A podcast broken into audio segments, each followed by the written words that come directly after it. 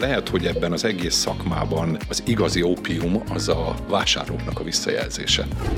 Nekünk volt először országos hirdetésünk, nekünk volt először 0%-os hitelünk, nálunk volt először csereakció. 2013 környékén rá kellett nézni, hogy jönnek a külföldi konkurensek, és már csak követők vagyunk ebben a világban olyan, hogy kész cég van egy napig, vagy maximum egy hétig. De ha nagyon jól csinálod, egy hónapig. De egy hónap múlva, vagy egy fél év múlva újból és újból mindig meg kell újítani a céget.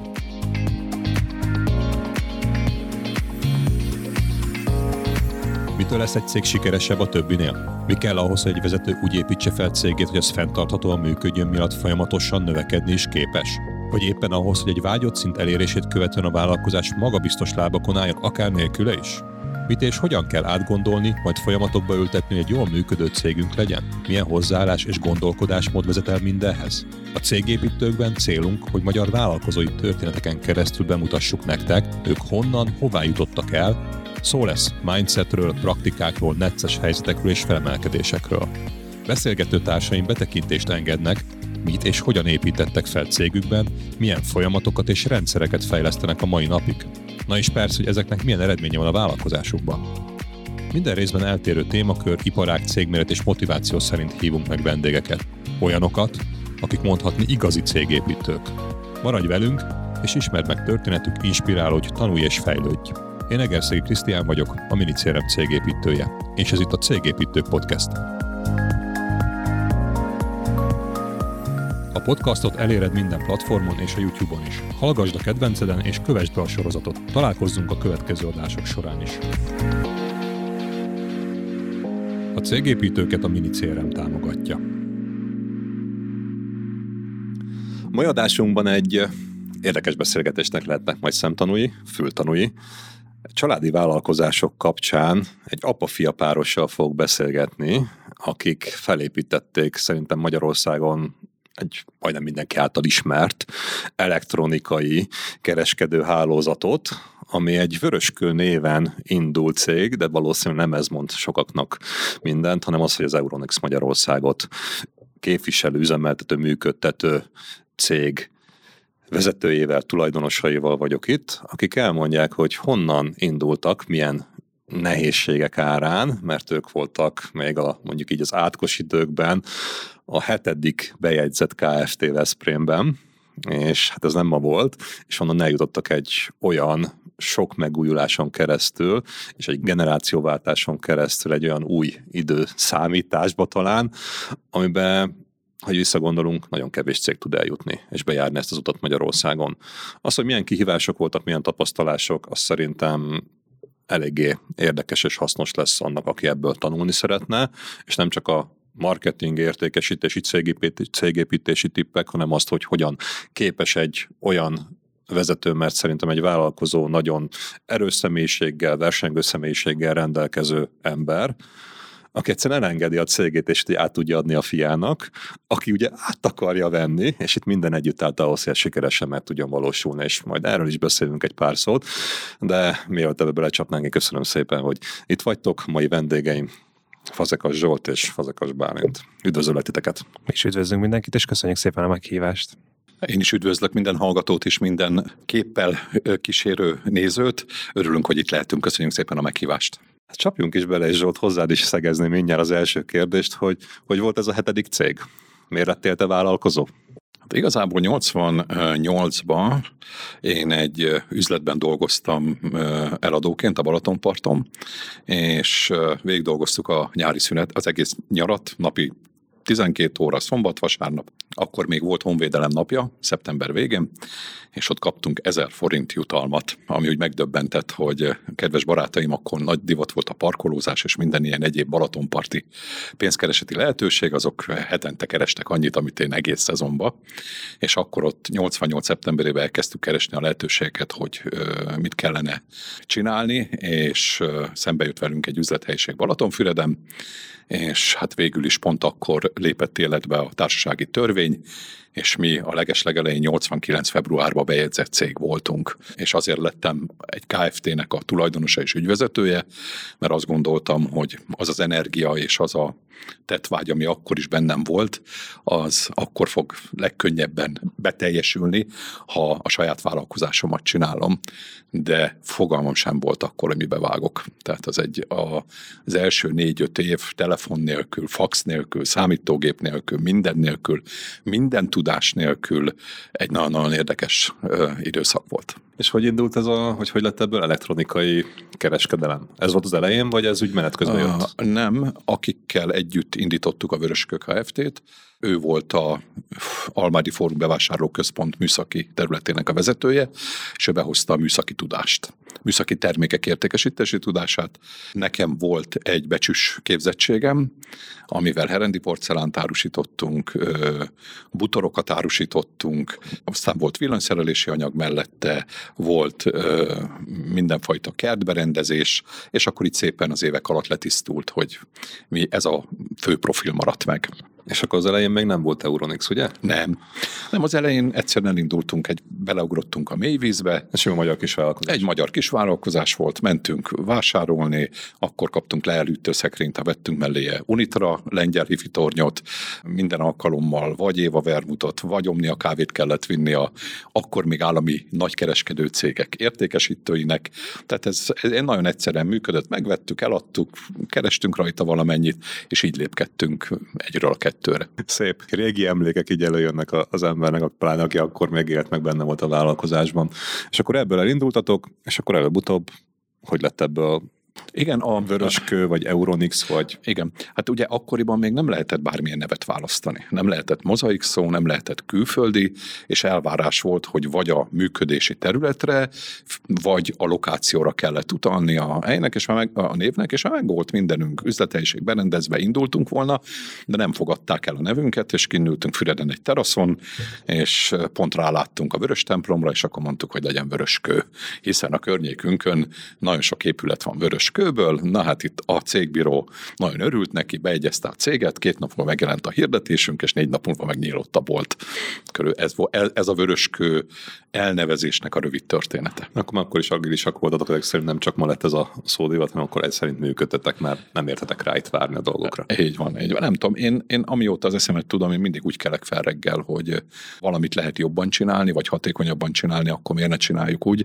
Én a kereskedelmet édesanyámtól örököltem, ő egy élelmiszerboltban volt eladó, és nekem olyan természetes volt felső dagozatban, hogy letettem az iskolatáskát fél kettőkor, és beálltam a boltba dolgozni.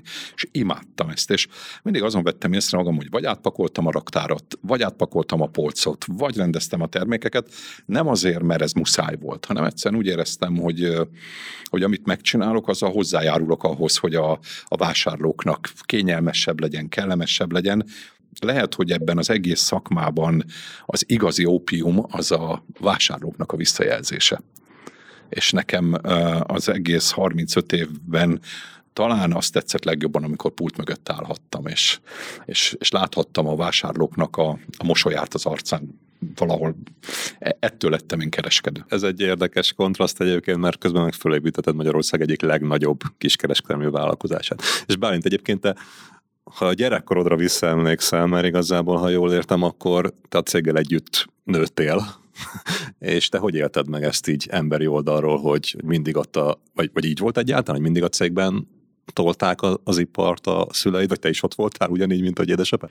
Nagyon sokszor ott voltam, de úgymond a, a cég volt az első gyerek, tehát 89-ben, amikor megalapították, én 94-es születésű vagyok, úgyhogy nekem már volt egy nagy tesóm ilyen szempontból, és természetesen egy, tehát nagyon sokat voltam én is irodába, boltokba, óvodáskorba, kisiskoláskorba, és, és az, amit szerintem édesapám az ő édesanyjától eltanult, azt az nálunk is továbbíttük a családba, hogy nyári szünetben, amikor csak lehetett, akkor, akkor együtt dolgoztunk, akkor raktáros, értékesítő, tehát minden olyan kétkezi munka, amivel ezeket még szerintem is fiatal korban, hogy meg lehet szokni, és bele lehet tanulni ennek a, a varázsába, és hát nyilván minden ilyen elméleti oktatásnak az egyik legfontosabb rész az a gyakorlati rész, hogy, hogy mellette azt a helyi kémiát azt megértsük, hogy, hogy mitől is megy és hogyan.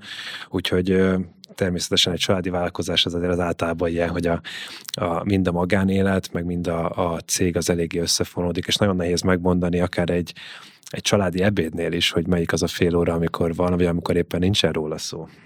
Igen, érdekes kihívás. És uh, egyébként te hogy élted meg ezt az emberi oldalról, hogy te voltál második gyerek? Volt ebből bármiféle ilyen, nem tudom, negatív vagy pozitív dolga? Azon kívül, hogy iskolatejjel magadba szívtad ezek szerint a vállalkozásnak a szeretetét. Igen, tehát szerintem nagyon sok olyan ajtó nyílott ki ezáltal, amit sokkal hamarabb láttam, mint hogyha ha máshogy alakult volna, vagy, vagy a család mással foglalkozik.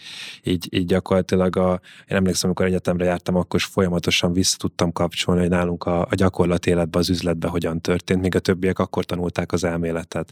Tehát számtalan előnye van ennek szerintem, hogyha ha a gyerek már fiatal korától belelát a, a családi vállalkozásba, és hogyha egyszer célja az alapítónak, hogy átadja, akkor ez, ez nem egy egy-két éves folyamat. Tehát ezt időben el kell kezdeni, és vannak dolgok, amit tényleg fiatal korba, hogyha az ember nem raktároz el és nem úgy alakítja magát, akkor ez később már sokkal nehezebb. Na ide fogunk majd megérkezni, de ne ugorjuk át azért itt, hogy hogy épült fel az egész Euronix Magyarország. És ha visszaugrunk az elején, Zsolt, ott elindultatok jött ilyen-olyan tudás, elmondtad, és akkor nagyon agilisen toltátok, és pár nap alatt elindult a cég, amikor bejegyezték.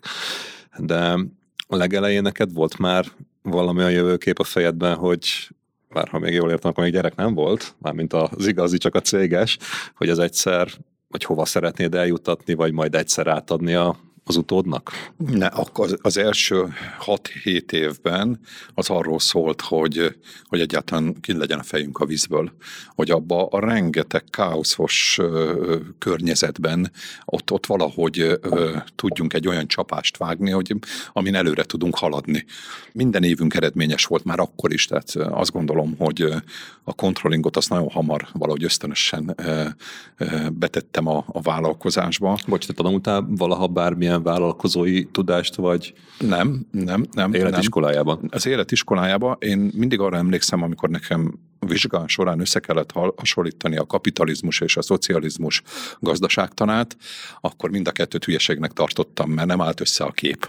Aztán amikor belekerültem a nagybetűs életbe, a vállalkozásba, ott egyrészt leegyszerűsödtek, egyrészt meg megbonyolódtak a dolgok, tehát újra kellett ez olyan, mint amikor az ember horgol valamit, azt lebontja és kezdi előről. Ugye én becsüs voltam, a bizományáruházi vállalatba szerezte meg ezt a képesítést, nagyon kevesen voltunk. Én például az összes MSZMP üdülőnek én becsültem föl a raktáraiban lévő dolgot. Hát én a kezemen annyi Stalin szobor, meg Lenin szobor ment át, amit az 50-es évekből főhordtak a padlásra, és ugye amikor az ingatlanok sorsa elrendeződött, nem rajtunk keresztül, akkor az összes ilyen értéket, vagy ingóságot, ugye, ami, ami valahol egy leltárba fel volt sorolva, azt el kellett rendezni. Na most, amikor én ültem az MSZMP Balat Tihanyi üdülőjének a raktárába a 6., 7., 8., 10. napon, és számolgattam a Stalin képeket, meg a Lenin képeket, ott, ott megfordult az belőle bennem, hogy az, amit én tanultam az iskolába, az úgy, ahogy ezekkel az erekékkel együtt, azt nem nagyon lehet használni. Itt új idők vannak, figyelni kell, olvasni, rengeteget olvasok most is, a- akkor is. Na jó példa volt ez, hogy a bíróságról kirendelt cégbíróval az ügyvédeinkkel közösen lapozgattuk az akkor kiadott társasági törvény, mint tudom én, száz oldalas kivonatát, hogy mi a különbség a KFT meg a KKT között. És ez azóta is ugyanígy jellemző rám, hogy, hogy mindig azt a tudást kell megtalálni, ami ahhoz kell, hogy meg tud mondani, hogy holnap után mit fogsz csinálni. Azért ez szerintem egy alapvető dolog lenne, és lehet, hogy ez a sokan nem így vannak. És sokkal egyszerűbb most már, már ez egy jó kérdés, ki mit gondol erről, hogy most már megvannak a keretek. Ez szerint kell működni, akkor meg ott tanultad együtt a, a túlsó félele, hogy az hogy kell az egészet összerakni.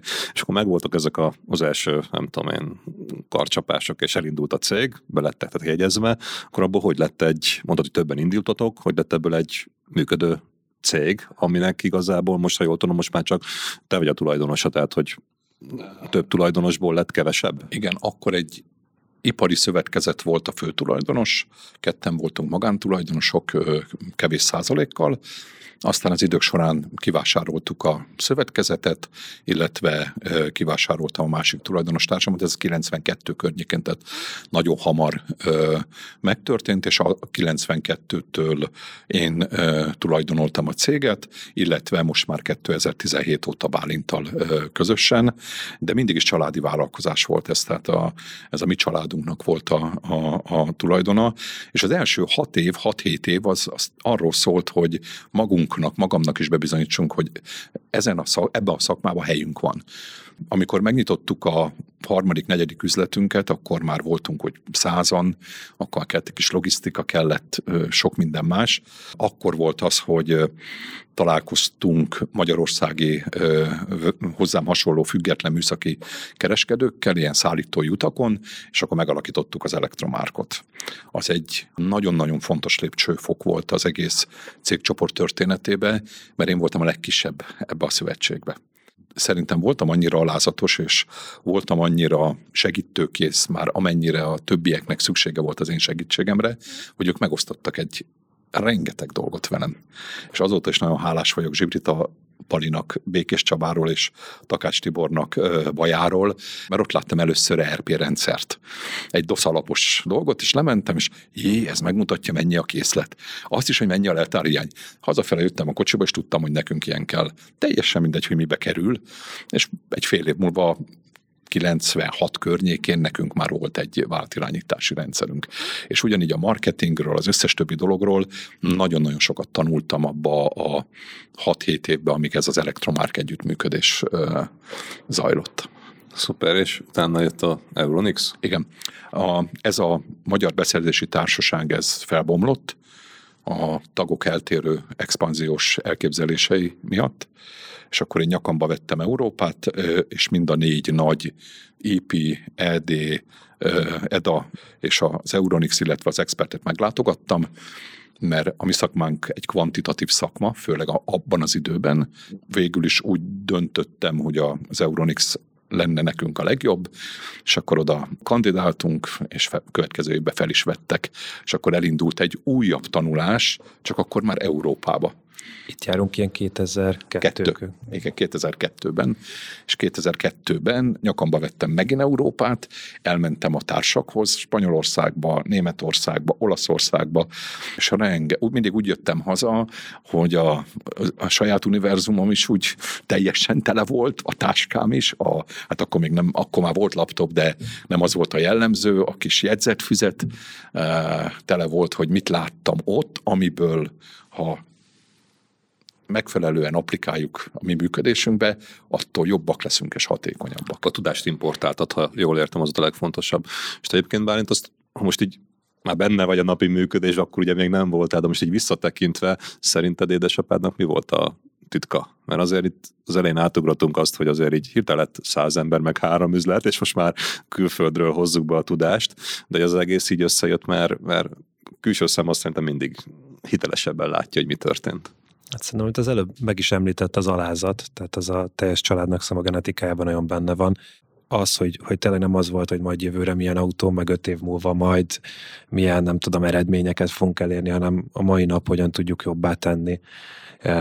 És szerintem az, az, főleg a 90-es évek az arról szólt, amíg nem volt annyi külföldi konkurencia, hogy ki az, aki a leggyorsabban tud tanulni, ki az, aki a leggyorsabban tud adaptálni a, ezekhez az új körülményekhez, és, és szerintem meg a 90-es évek azok főként magyar versenytársak ellen voltak, és, és ezt az időszakot, ezt zseniálisan lovagolták meg egy teljesen más szervezetben, mint amit utána szerintem a 2000-es évektől, mondjuk akár a 2000-es, 2010-ig tartó szervezettel csináltak, tehát képes volt a szervezetet is úgy alakítani, hogy, hogy egyszer tíz főt lehessen irányítani, és a következő irányba pedig akár több százat.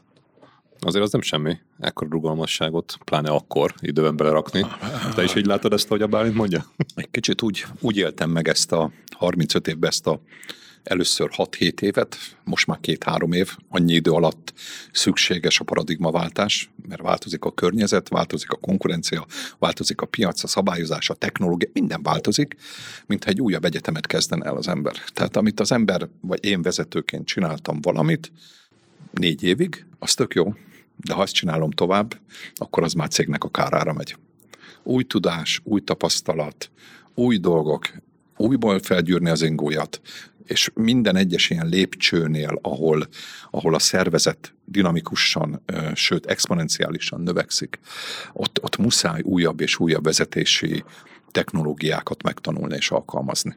Nagyon sokan szerintem abba a hibába esnek, amit most azt mondod, hogy te felismered, hogy te voltál a korlát, ha nem fejlődsz és nem tanulsz és nem akarnak változtatni, mert a jó bevált dolgokat kell csinálni. És ez, ha nem így lett volna, hogy te nem ismered fel, akkor lehet, hogy nem beszélgetnénk itt ma, mert nem lenne egy sikeres cég.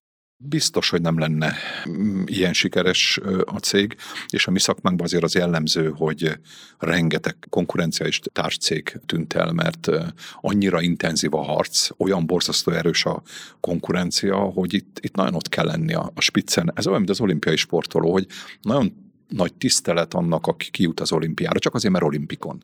De egyszerűen mindig jönnek az újabb és újabb és jobb eredmények, tehát azzal, amivel ki lehet jutni az olimpiára négy, most, négy év múlva nem biztos. Azzal az időeredménnyel, ahol, ahol nyerni lehet most olimpiát, négy év múlva már nem biztos.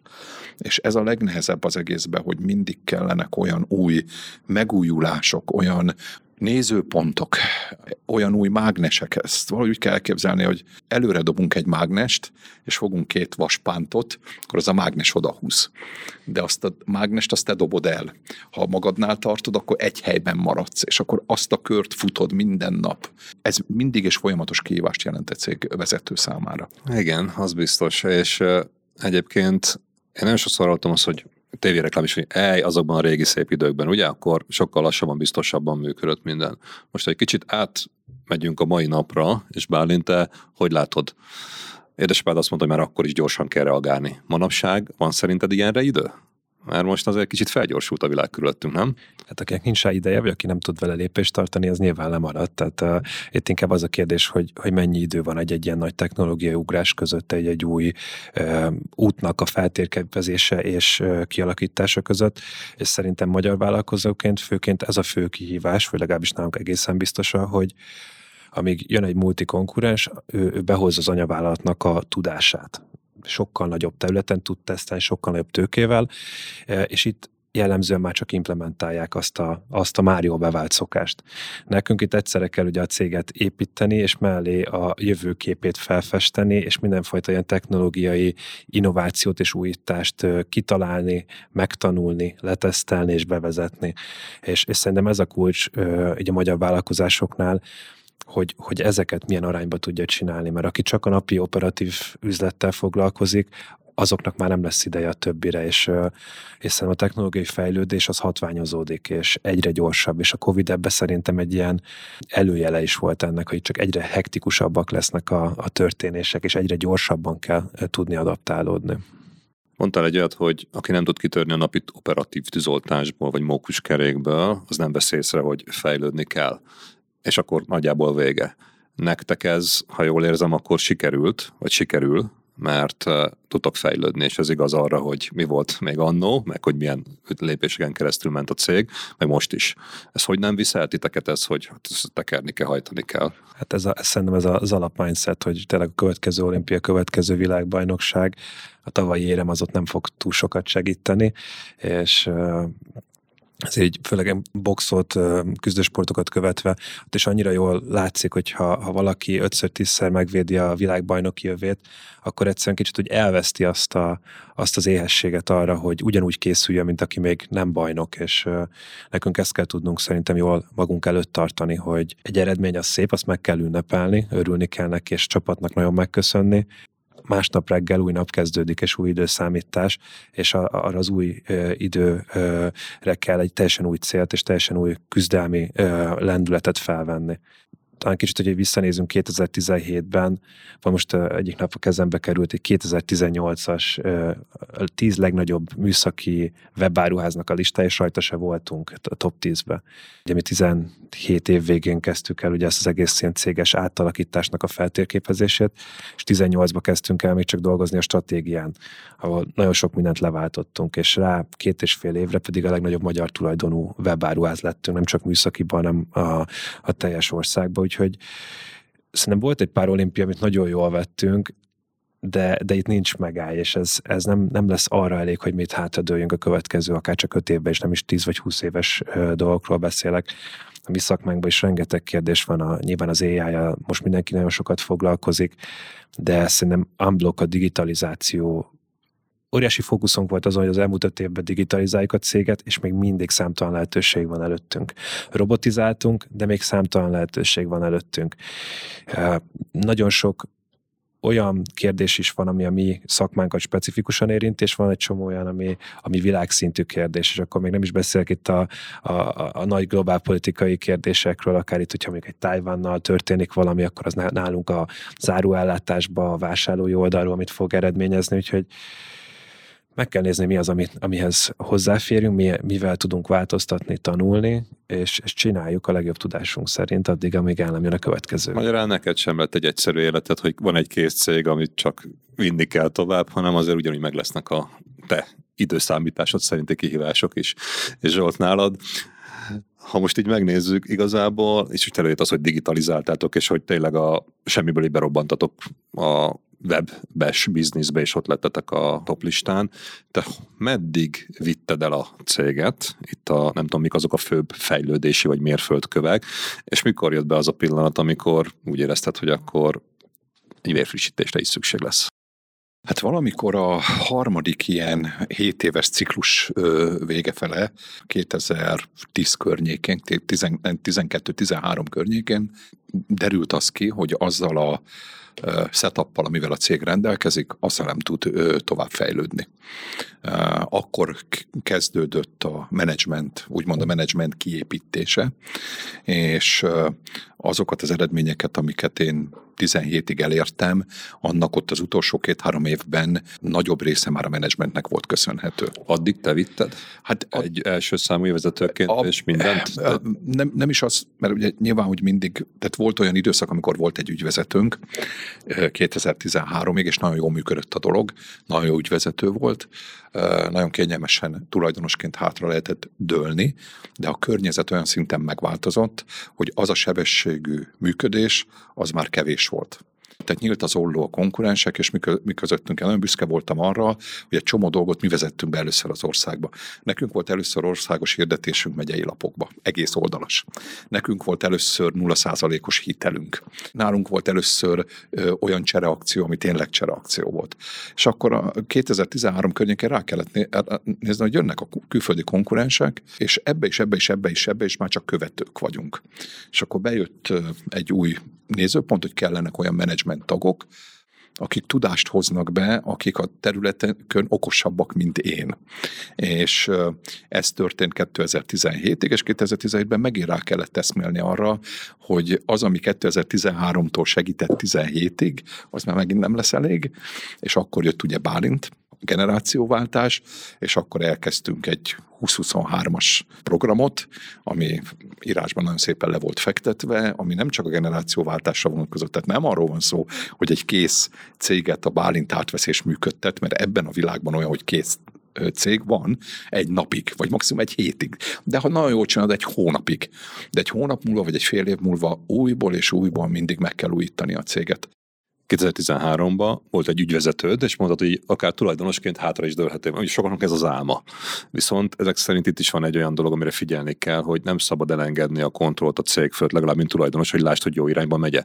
Mert ha nem vagy ott, akkor lehet, hogy ha nem tudnak alkalmazkodni, akkor így megint a cég sínyli meg. Nálunk az ügyvezető nagyon jó munkát végzett, azt nem sikerült átadni, hogy mennyit kell fejleszteni nekem, aki az egész céget úgy kezelem, hogy generációkon keresztül működjön, nekem az volt az elképzelésem, hogy fejleszteni, fejleszteni, fejleszteni, újítani, újítani, újítani.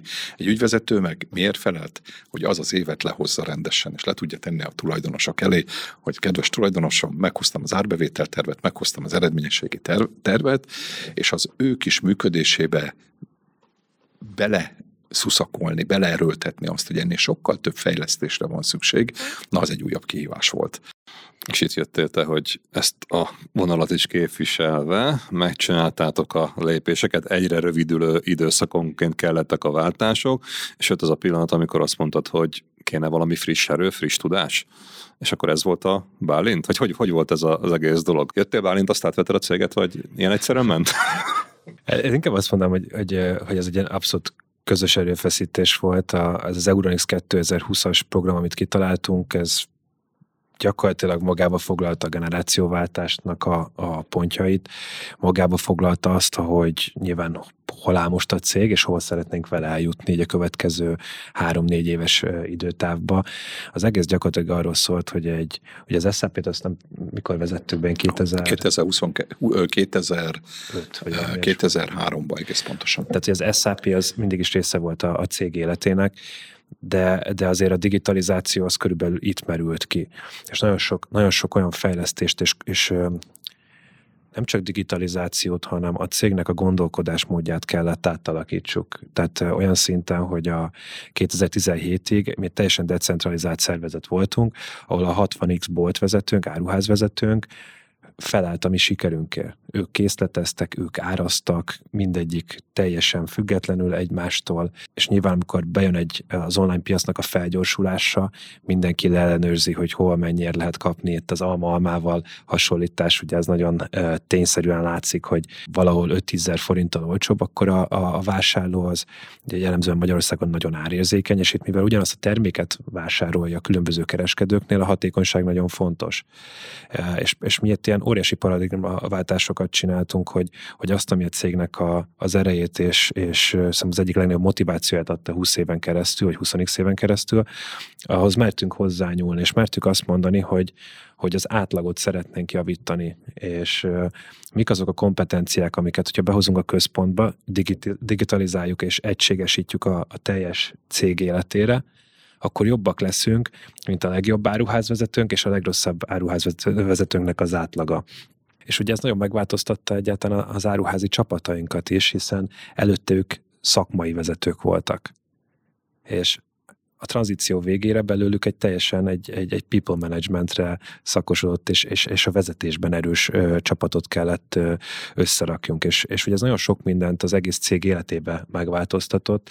Áttértünk ugye a digitális árcédulákra, a napi árazásra, robotokkal való, vagy szoftverekkel való automatárazásra, és ez csak egy kis szelete annak, hogy mi történt a cégbe, de szerintem ez nagyon jól példázza azt, hogy, hogy mennyire más gondolkodásmód kellett, és nyilván hogy ez a mi belső csapatunkban, és mindenkinek megpróbáltuk megadni azt a coachingot, azt, azt a lehetőséget, hogy jöjjenek velünk, készüljenek erre az új útra, de rengeteg új embert is kellett behoznunk, aki már ezt az új érát alapozza meg. Értem, és itt mondtatok egy olyat, hogy leírtátok, hogy volt ilyen 2020-as terv. Így, így. Abba jött egy csomó új gondolat. Ami, ami nem biztos, hogy még az előző generációnak is ott Igen. volt a fejében gondolatai köztudásában. A Bálint hozta be ezeket a megújulásokat, és vagy vagy, vagy magáshonnan jött, és ezt te hogy fogadtad? Mert nagyon sokszor ez a kérdés, hogy oké, okay, de hát most biztos, hogy jó lesz ez az újdonság? Igen. A, én a mai napig képes vagyok napi 12 órát felgyűrt ingújjal dolgozni, bármint következetesen és hosszú távon. De van, amikor az energia nem elég de csak az energia. És amikor láttam, hogy itt 2017-ben át kell alakítani mindent, tehát az SAP törzs főkönyvi részen kívül minden programunkat lecseréltünk hat év alatt. Minden új. A, az összes boltot felújítottuk, a márkanevünket lecseréltük, a szlogenünket lecseréltünk. Egy teljesen új logisztikai szisztémát építettünk ki, automata raktára. Na most 17-ben láttam, hogy ehhez, hogy én ezt a változást, vagy 16-ba megcsináljam, ehhez kell egy menedzsment. Egy, egy még szélesebb, még nagyobb tudású menedzsment, és kell egy új erő. És amikor én Bálinthoz elmentem, ő kint tanult Londonba, hogy szeretné a karrierjét a Vöröskör saját családi cégcsoportba csinálni, és velem, akkor most itt van egy jó alkalom, mivel azt a transformációt, amit meg kell csinálni, nagyon szeretném vele megcsinálni. Ha, mert, mert ez a legjobb gyakorlás, ez a legjobb, a legjobb kezdés szerintem, mert egy készt átvenni, és mindig azt mondani, hogy na ezt is édesapa csinálta, ezt is apám találta ki, és itt meg adva volt az, hogy a 17-től 20-ig a Covid miatt csúsztunk vele két évet, de öt év alatt ez, ami, ahol most tartunk, ezt nem én csináltam. Ezt együtt csináltuk. Sőt, Egy, sőt. és ez nagyon fontos. És sőt, vannak olyan részek, mint például a Dirasz, amit teljesen egyedül csinálta Bálint.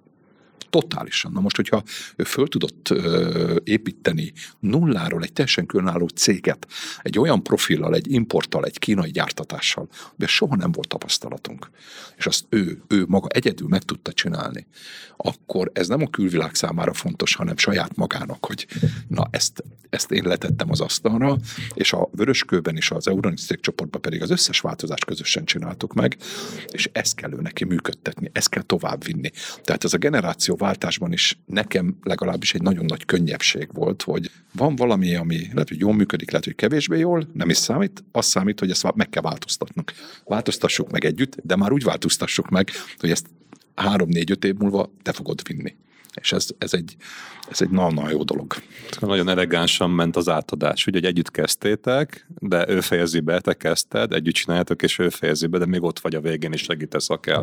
De szerintem ez kulcs volt abban, hogy én is, hogy mondjam, megfelelő motivációt találjak abban, hogy hazajöjjek, mert ez nem a pénzről szól, meg nem a, a nagy számokról, hanem én mindig is szerettem alkotni, és, és ez viszont egy, egy nagyon különleges lehetőség, hogy az erődet azt nem egy külső cégbe alkalmazottként teszed be. Én, én Londonba akkor pont szerintem a második vagy harmadik állásinterjúmon voltam egy nagy tech cégnél, amikor ez a beszélgetés eljött. Pont amikor azt hittem, várjál, most itt... akkor te kimentek külföldre tanulni, mert akkor szerint igen, befektettél a gyerek jövőjébe, mert tudtad, hogy ez fontos. 13 lesz. évesen kiment Angliába tanulni. És te neked ben volt a fejedbe, hogy hazajössz? Mondtad, hogy gyerekként ott voltál. Persze, a... de... Ja, de hogy egyből egyetem után nem? Szerintem mindig benne van egy másik generációban az az, hogy bebizonyítsa, hogy én is tudok függetlenül, nem kell a család segítsége hozzá és, és társai, viszont ebben a, a beszélgetésben az volt a legfontosabb, hogy, hogy, hogy van lehetőség és nyitottság arra, hogy a meglévő rendszereket teljesen újra gondoljuk és újraépítsük és hogyha már valamiben is beleteszem az energiámat, akkor nyilván sokkal szívesebben teszem a családiba, de ennek feltétele volt az, hogy merjünk hozzányúlni a, az alapkövekhez, és a, a teljes vállalatnak az életét merjük felforgatni, és ebben viszont meg alapító tulajdonosként Zsolt hihetetlen eh, partner volt. Nagyon sokszor hallom azt, hogy nem tudja elengedni, a, aki fölépítette a céget, mert ugye a cég is a saját gyereke, ha így nézzük, nem csak te vagy az igazi gyereke, hanem, hanem mind a kettő, és nehéz a döntés köztük. És egyébként mondtál egy olyat, hogy ott állásinterjú után voltál, tehát a multicégnél, külföldi multinál, tehát akkor itt igazából egy komoly verseny folyt érted, ha jól értem, hogy édesapád adott egy ajánlatot, hogy és elfogadtad, vagy ez ilyen egyszerű döntés volt? Nem, igazából 24 órát kaptam rá, úgyhogy... Ja, ja. ne, Kereskedői nem, nem, nem, nem, nem, nem, véletlenül sem. Én valahogy éreztem, hogy a Bálintnak a kinti egyeteme illetve ezek a dolgok, meg amiket ő mesélt róla, hogy ha én most akkor oda nem megyek ki hozzá, akkor lehet, hogy elszalajtom azt a lehetőséget, hogy valaha is át tudjam adni neki a céget. Mert volt annyira stramsrác üzleti életbe, és hál' Isten a lelkét az édesanyjától örökölt egy finom lelke van amellett, hogy tele van energiával. Gondoltam, hogy még mielőtt itt igen mondana bármi múlt is ajánlatra, tehát lássa ezt is, hogy én mennyire komolyan gondolom azt, hogy nem egy ügyvezetőnek akarom őt, nem egy beosztottamnak, hanem, hanem tényleg egy szép kifutással, egy szép átmenettel ő, ő legyen, aki tovább viszi a stafétát. És soha nem fogom elengedni a vöröskövet, mint tulajdonos. De az, hogy az operatív munkát azokon a területeken, amit a Bálint visz, azt azt, azt teljesen el, nem, hogy el tudom engedni, nem szívesen engedem el, mert látom, hogy nagyobbak a lehetőségek nélkülem, mint velem. És nyilvánvaló, hogy addig, amíg, amíg minden héten annyit beszélünk, mint most, és beszélgetünk a stratégiáról, meg a jövőképről, addig nincs szó arról, hogy nekem el kell engedni, nem arról van szó, hogy van egy nagyon szép átmenet a munka, a munka végrehajtásában. 90-es években visszagondolva, akkor ezt gondoltad volna? hogy ilyened lesz? Mm. Ilyen élményed, amit majd megtapasztalsz? Nem. A 90-es években azt szerettem volna, hogy legyen, legyen egy cég, ami működik, és ne legyenek anyagi gondjaink otthon, legyen egy olyan családi házunk, ahol, ahova jöhetnek a gyerekek, legyen egy biztonságos autóm, egy héten egy évben egyszer el tudjak menni az Adriára, meg egyszer síelni. Tehát ezek így épültek felfele. És amikor csak úgy tíz év után hátra néztem, és láttam, hogy mit sikerült összehozni, na akkor ott már igen. Sosem fordult meg a fejembe, hogy azért csináljam, hogy eladjam. Az fordult meg a fejembe, hogy ebből legyen egy több dinasztián keresztüli olyan cégcsoport, amelyik hozzá tud járulni a következő generációhoz. Nem teherrel, hanem lehetőséggel és ez most itt eddig, hál' Isten, nagyon szépen működik, és hát hogyha egyszer majd a Bálintot megkérdezik 40 év múlva egy podcastba, hogy gondolt-e erre, akkor majd akkor lehet, hogy elmondja, hogy igen, ő is így gondolkodott, lehet, hogy más, hogy a világ változik. Te hogy élted ezt meg, amikor történt ez a átadás vagy felkérés? Hát nyilván óriási megtiszteltetés, és, és főként azon, azon része, hogy, hogy nem, egy, nem egy működtetésre lettem hazainvitálva, hanem, hanem úgymond egy teljesen új útra való felkészítésre. Úgyhogy nagyon, nagyon érdekes kihívás volt, és, és rengeteget tanultunk, és szerintem az egyik alapvető oka annak, hogy, hogy ezek jól sikerültek, az, az mindenféleképpen arra vezethető vissza, hogy rengeteget kommunikáltunk. Tehát a, a mai napig minden héten két-három órát alsó hangon ö, arra félreteszünk, hogy tudjunk beszélgetni, még agenda nélkül is az üzletről, mit látunk, merre lehetne menni, és, és szerintem itt nagyon fontos az, hogy, és ez Magyarországon több cégnél is jelen van, hogy az ügyvezetői és a tulajdonosi szerepeket, azokat szét tudjuk választani. Az ezek nálunk nagyon egybefonódtak, és, és ez most egy érdekes ilyen tanulási út számunkra is, hogy oké, okay, én vagyok az ügyvezető, Zsoltal pedig a tulajdonosi meetingeket csináljuk, és hogy mennyivel másabb jellegű dolgokról kell beszélgessünk. És amíg a következő években bennem benne van az az energia és, és jövőkép, addig szívesen úgy vezetem a céget, és nyilván előbb-utóbb lehet, hogy majd nálam is egyszer eljön ez a kérdés, ugye, amiről itt beszéltünk, de szerintem nagyon fontos, hogy tulajdonosként is lehetünk aktívak, maga a döntési jogköröket kell ügyesen beállítani, hogy ne a napi üzletmenetben nyúljunk bele tulajdonosként, hanem rendszereket építsünk, stratégiát, víziót, jövőképet építsünk, utánpótlást építsünk, ezek sokkal fontosabbak, mint az, hogyha éppen mai nap nem megy a biznisz, akkor oda belenyúljunk, és, és ott a csapatunkat átlépve próbáljuk meg hirtelen megoldani. Lehet egy ilyen kis privátosabb jellegű kérdésem? Nagyon sokszor látom azt, vagy hallottam azt, más cégeknél természetesen, hogy azt látja a gyerek, hogy otthon mindig stressz van, sokat dolgoznak, későn jönnek haza a szülei, akik vállalkozók, és azért azt mondja, na ő ilyen életet nem akar magának. És benned nem volt egy ilyen nem tudom, elutasítás, vagy félés, hogy akkor ilyet nem szeretnél, mert ebből, vagy pedig te nem ezt az oldalát láttad ennek az egész vállalkozósdinak. Mert szerintem nagyon sokan e- emiatt nem akarják átvenni. Én láttam ezt az oldalát is, de mi is öten felnőttünk gyerekek, és, és megkaptunk mindenfajta támogatást a családtól, és uh, szerintem sokkal jobb azóta a kapcsolat, hogy így mindenki kirepült otthonról, és most már barátként is a családdal ott vagyunk, és nem csak az a kötelező anya-apa-fiú kapcsolat van. Ugye szerintem ez abszolút, ez rész, ez nem lehetetlen. Természetesen ott van a nyomás. Nekem is volt egy, egy komolyabb burnoutom egy, egy pár évvel ezelőtt, ami, ami szerintem része ennek, a, ennek a, az életnek és pont ezért fontos, hogy itt a, a, a rendszereket találjuk el jól, és a balanszot azt meg tudjam csinálni, és én hiszek benne, hogy, hogy ezt, ezt a cégcsoportot is lehet úgy vezetni, hogy az embernek ne kelljen minden másik évben kiégnie, meg ne kelljen belerokkannia. A fő kérdés az, az a dedikáció, hogy mennyire vagyunk dedikáltak hosszú távon ehhez, illetve milyen csapatot tudunk összerakni. És ilyen szempontból, én 23 évesen hazaköltöztem, és átvettem az első kis cégnek az ügyvezetését, és akkor szépen graduálisan az összes többit. Ebbe ego szinten szerencsém van, hogy én tudom, hogy én nagyon hamar bekerültem ebbe a cégcsoportba, nem volt szignifikáns külsős tapasztalatom, tehát én nem is akarhatok mindenben a legokosabb lenni. És nekem mindig is nagyon fontos volt, hogy olyan menedzsment csapattagokat tudjak integrálni, akik új dolgokat hoznak, de mellette ugye egy kicsit ilyen csapatszemlélettel is benne van az a, az a kémia, amivel egymást is segítik. Tehát egy, szerintem a, a, a menedzsmentünk is rendkívül sokat változott az elmúlt öt évet nézve. És az, amit Zsolt mesélt, hogy ő elment külföldre, és ott megnézte, hogy mi az, amit le lehet másolni. Szerintem ez abba változott, vagy amit meg lehet tanulni, ez abba változott nagyon sokat, hogy most már ezek nem a külső dolgok. Tehát, hogy most már nem egy polc technikát kell tudnunk megérteni, hanem azt az infrastruktúrát, ami a motorháztető mögött vagy alatt van.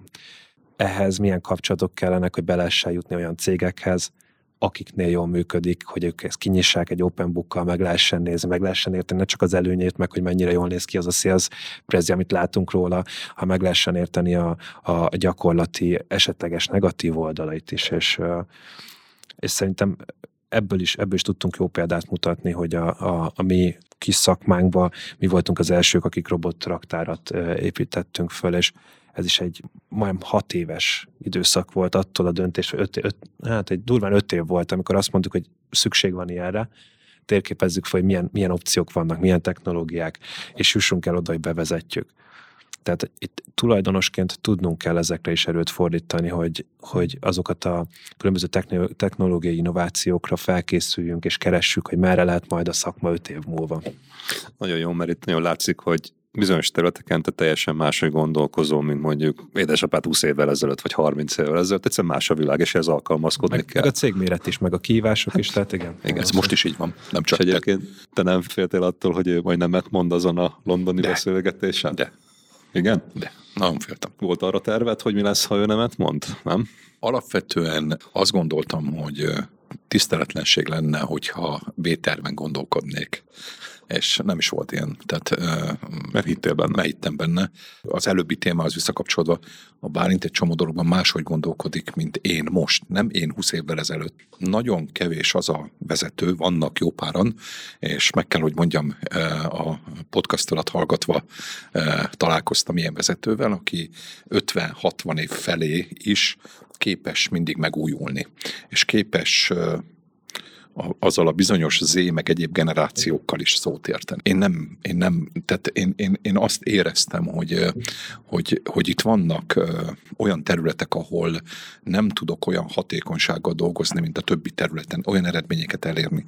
És ez amiatt volt, hogy, hogy egyszer nem, nem tudtam teljesen a mai napig megérteni a fiatalabb generáció működési metodikáját. Igyekszem, próbálom, de úgy, ahogy Bálint ebben gondolkodik, az ebben nőtt fel. Ebben nőtt fel. Az életkora, tanulása, egyáltalán mind, minden, ami, amit ott, és pont ez kell a, a cégeknek a, a működésében is, hogy hol és mikor kell az, ezt az új gondolkodásmódot, a, a, a korszellemének megfelelő folyamatokat is egyáltalán kialakítani, és nagyon sokat tanulok a Bálintól. Tehát, tehát amikor arról van szó, hogy a Bálintal van egy generációváltás, én egy grammot nem éltem meg az, hogy ez nekem veszteség, hogy nekem azon kéne gondolkodni, hogy nekem kéne valami aktivitást találni, mert nem vagyok képes elengedni. Nem, ez, ez úgy működik, hogy egyszerűen örömömet lelem abba a változásba, amit együtt viszünk végig, és amit a Bálint csinál. Tehát az a menedzsment, ami most van a cégnél, azt nyugodtan merem mondani, hogy én nem tudtam volna összeállítani úgy, abban a formában. Mert vannak olyan menedzsment tagok szerintem, akik kimondottan azért jöttek a céghez, mert a Bálintal akarnak együtt dolgozni. És ez így helyes. Tehát egy sokkal fiatalabb, dinamikus, nagyon jó menedzsmentet rakott össze a Bálint, és azt hiszem, hogy ők nagyon sokra lesznek hivatottak itt a következő két-három évben. Szuper, nagyon sokszor, és többen is mondták a podcastban itt vendégeim, hogy a cégvezető nem az a kérdés, hogy igen vagy nem az a kérdés, hogy mikor, lesz a cége növekedésének a korlátja, és ezt te felismerted. Abszolút. Mert te többet akartál, és többet ért neked az, hogy az egész családi örökség nagyobbra tudjon nőni, mint az, hogy a te egód miatt, hogy na akkor te csináljad ezt az egészet meg. És Bálint, ezt hogy láttad? Édesapádnak az ilyen nagyon könnyen ment elengedni, neked átadni, téged bevonni és közösen megcsinálni, ezt azért voltak ilyen belső küzdelmek, mint, mint, mint nagyon sok cégvezetőnél ezt lehet látni, aki át akarja adni a cégét. Szerintem nálunk is megvoltak a félelmek először kimondatlanul oda-vissza, és akkor találtunk egy nagyon jó mediátor hölgyet, aki nagyon sokat segített abba, hogy, hogy hogyan is tudjuk kimondani a félelmeinket, hogyan is tudjuk megbeszélni, és ami igazából az asztalon van, azzal utána sokkal egyszerűbb előre haladni és megoldani, mint hogyha belül kimondatlanul ott van. És, és szerintem mindig a kommunikáció volt ennek a kulcsa. És ahányszor feszültség volt, az mindig abból volt, hogy nem kommunikáltunk eleget. Sose abból, hogy nagyon szignifikánsan mást akartunk, mindig abból volt, hogy valamelyikünk a másikkal nem tudta megértetni, hogy az a változás az miért van, miért lesz jó, mi indukálja azt. De én is nagyon sokszor abba belefutottam, hogy nagyon távoli dolgokról beszéltem. De Zsolt pedig mindig ugye nézi naponta, mit lehetne, hogy lehetne, és ennek a kettőnek a, egyszerűen csak a két gondolkodás, én nekem az nagyon motiváló, és én azért is mondtam annó igent, hogy hogy én valami nagyot építsek, valami, valami olyan hozzáadott értéket tudjak itthon teremteni, hogyha ha 35 év alatt én emlékszem, azt hiszem, hogy a, a, családban az egyik ilyen nagyon fontos sztori, ami, ami, amit az összes gyerek elvitt, az az, hogy, hogy édesapám, édesanyám is egy darab utitáskával indult út, útra, sőt, még bőven tartozással. Ő alattuk nem volt edukáció, alatta nem volt szülői segítség, teljesen máshonnan jöttek el arra a méretre, amit, amit az a cégre, amit most ugye át kell vegyek. És hogyha ők ezt nulláról idáig fel tudták építeni, akkor ugye nekem is ott a kérdés, hogy meddig kell ezt növeljem, és mit kell, hogy lerakjak az asztalra ahhoz, hogy én is büszkeséggel tudjak majd egyszer hátradőlni, vagy eh, egyszer ezt továbbadni és, és szerintem itt nagyon fontos az, az hogy, hogy az értékrend az, az nagyon hasonló. Tehát, hogy a gondolkodásmód, hogy hogyan közelítünk meg valamit, az más, de az értékrend az nagyon-nagyon hasonló, és nyilván ugye itt a családi kapcsolat ezen sokat segít, hogyha van egy külsős ügyvezető, azt egy picit nehezebb, azt is ki lehet hasonlóan választani, de szerintem ez nálunk kulcs volt, hogy kommunikáció, és az, hogy mindent az értékrendre visszavezetni, mindent arra, hogy a gondolatok honnan születnek, miért születnek, és azt hogyan tudjuk a másikkal megértetni, a miértet. Amit ezt mondtad, hogy nagyon sokan ott rontják el, hogy nem kommunikálnak, és itt mondta egyet, hogy ott egy mediátor hölgy, aki segítette be az átmenetbe. Az egyébként ez egy tudatos döntés volt, és nem tudom melyik költöktől jött, hogy erre szükség van, vagy ez csak menet közben alakult, mert mondtátok, hogy leírtátok, és 17-ben ott megterveztétek azt a három-öt éves tervet, ahol benne volt az, hogy egy ben, külső segítséget benne, kérni kell. Jó, emlékszem, akkor te, te én, én, én, én, igen, én, én erőltettem, hogy figyelj Bálint, én hozom a lehetőségeket, te választasz. De hozhatsz te, mert nekem az volt a lényeg, hogy legyen valaki, és innen is szeretném megköszönni Darmo Magdolnának, mert őnélküle ez a generációváltás így nem ment volna le, és akkor végül Bálint választotta ki a, a hölgyet, eh, aki egy nagyon akkor nagyon kedves hölgy, de tud akkurátus is lenni, és minden pénteken délután egy órakor kötelező meeting, Covid alatt meg utána Teamsen, és úgy zártuk a hetet generációváltás szempontjából, hogy pénteken közösen lemeetingeltünk.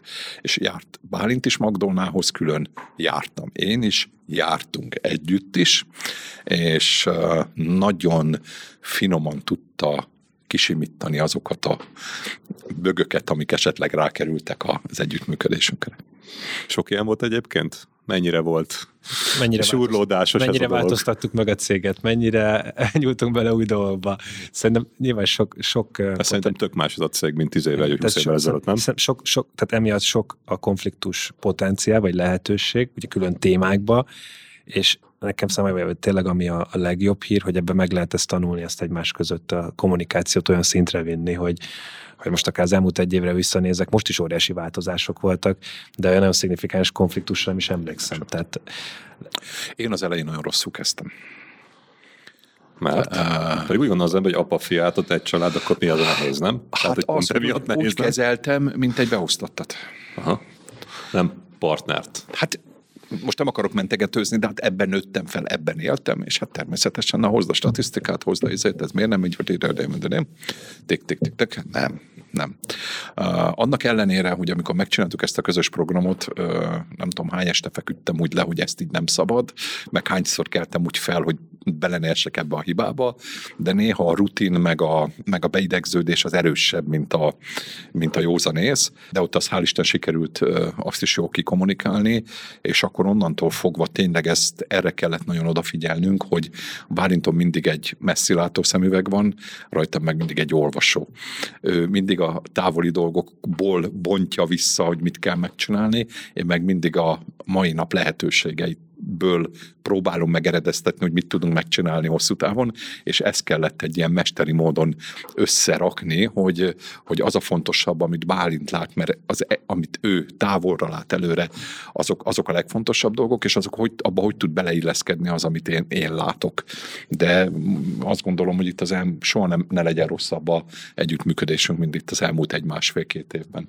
Akkor kiegészítettétek egymást ezzel, nem? Tehát, hogy volt két külön nézőpont, amit sikerült összehozni, mert nem az, hogy egyedül kellett megküzdenie valakinek ezzel az összes kihívással.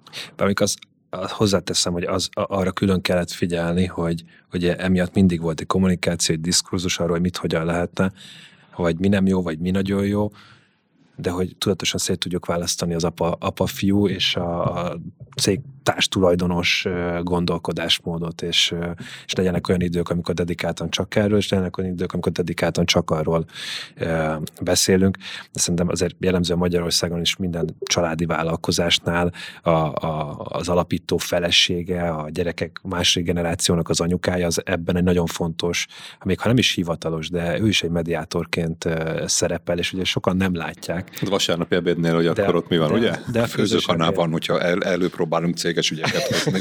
akkor másik mediá, igen. Igen, és az hozzátartozik, hogy, hogy 38 éve van mellette kedvesen Bálint édesanyja, és azért ő nélkül sehova. Tehát azért az ilyen nagy cégépítők mögött azt figyeltem meg, mindig ott van valaki, mindig ott van, aki, aki, aki úgy kiszolgálja fizikailag és lelkileg is, és nálunk is ebbe, ebbe óriási szerencsénk van Bálintal, hogy hát azért mi minden kedden otthon ebédelünk, amit, kedves, amit az édesanyja megfőz.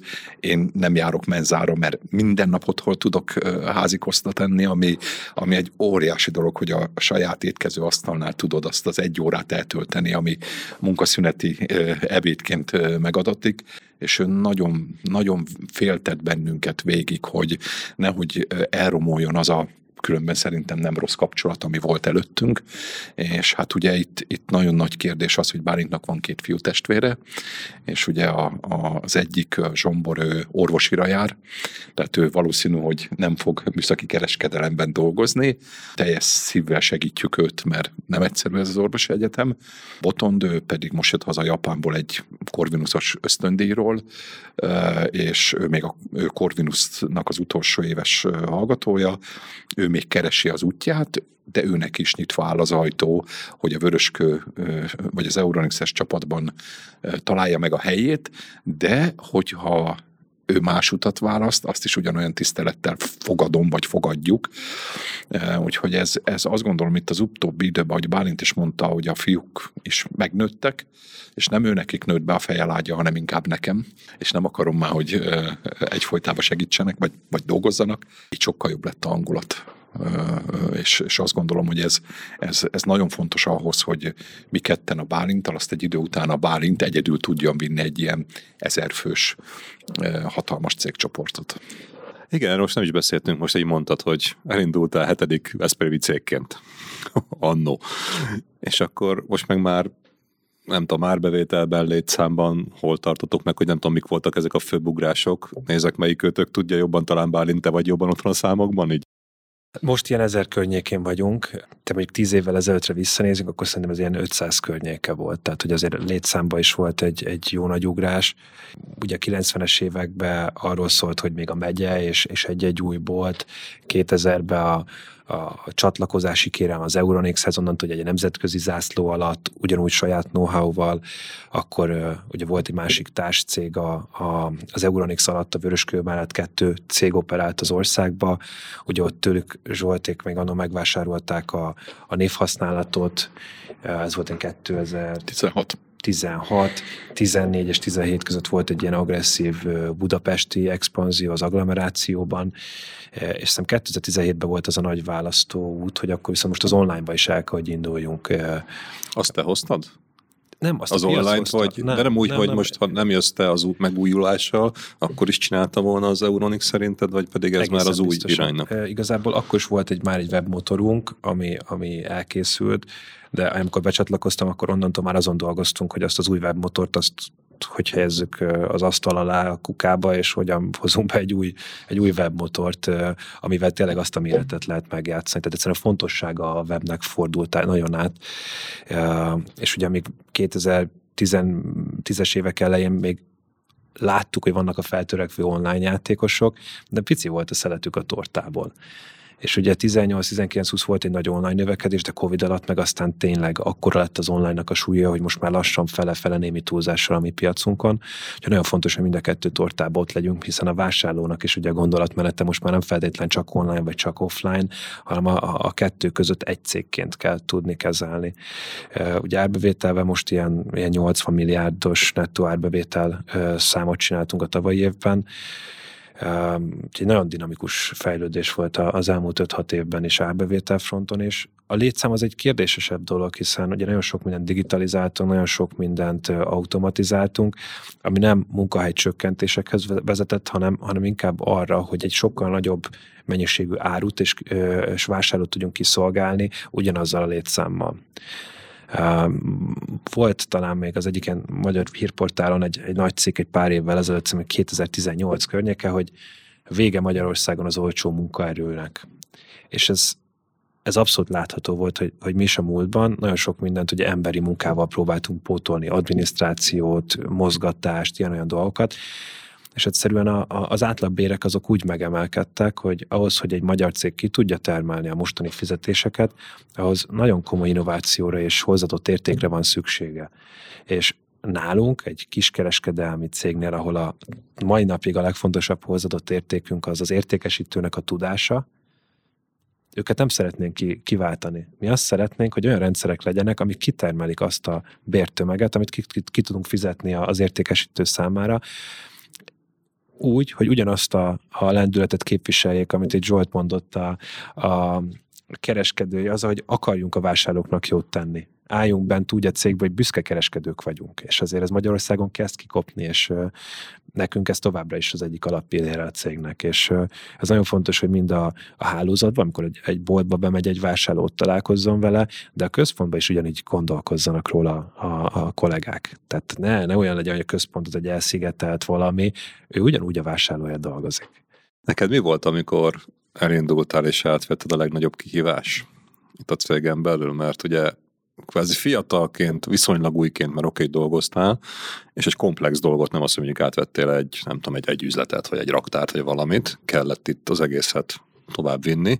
Talán a legnehezebb az a, a és szerintem ez minden családi vállalkozásban nagyon hasonló, amikor bejön valaki kívülről a második generációs, hogy a menedzsment hogyan fogadja el, és a menedzsment számára hogyan bizonyított be, hogy milyen értékeket tudsz lerakni. És ugye ez idő kell. Tehát én most akkor bejöttem 2017-ben, akkor még csak egy kis céget vettem át, abban túl sok hozzáadott érték még akkor nem volt, és szerintem egy nagyon jó választás volt, hogy azzal kezdtem, hogy az pont az ilyen cégvezetői feladatokat, az alapügyvezetésnek a, a felelősségét, hogy az ember kicsit megérezte, és 2018-ban megvásároltuk a Dirasz márkát, és elkezdtük a, a saját márkának a felépítését.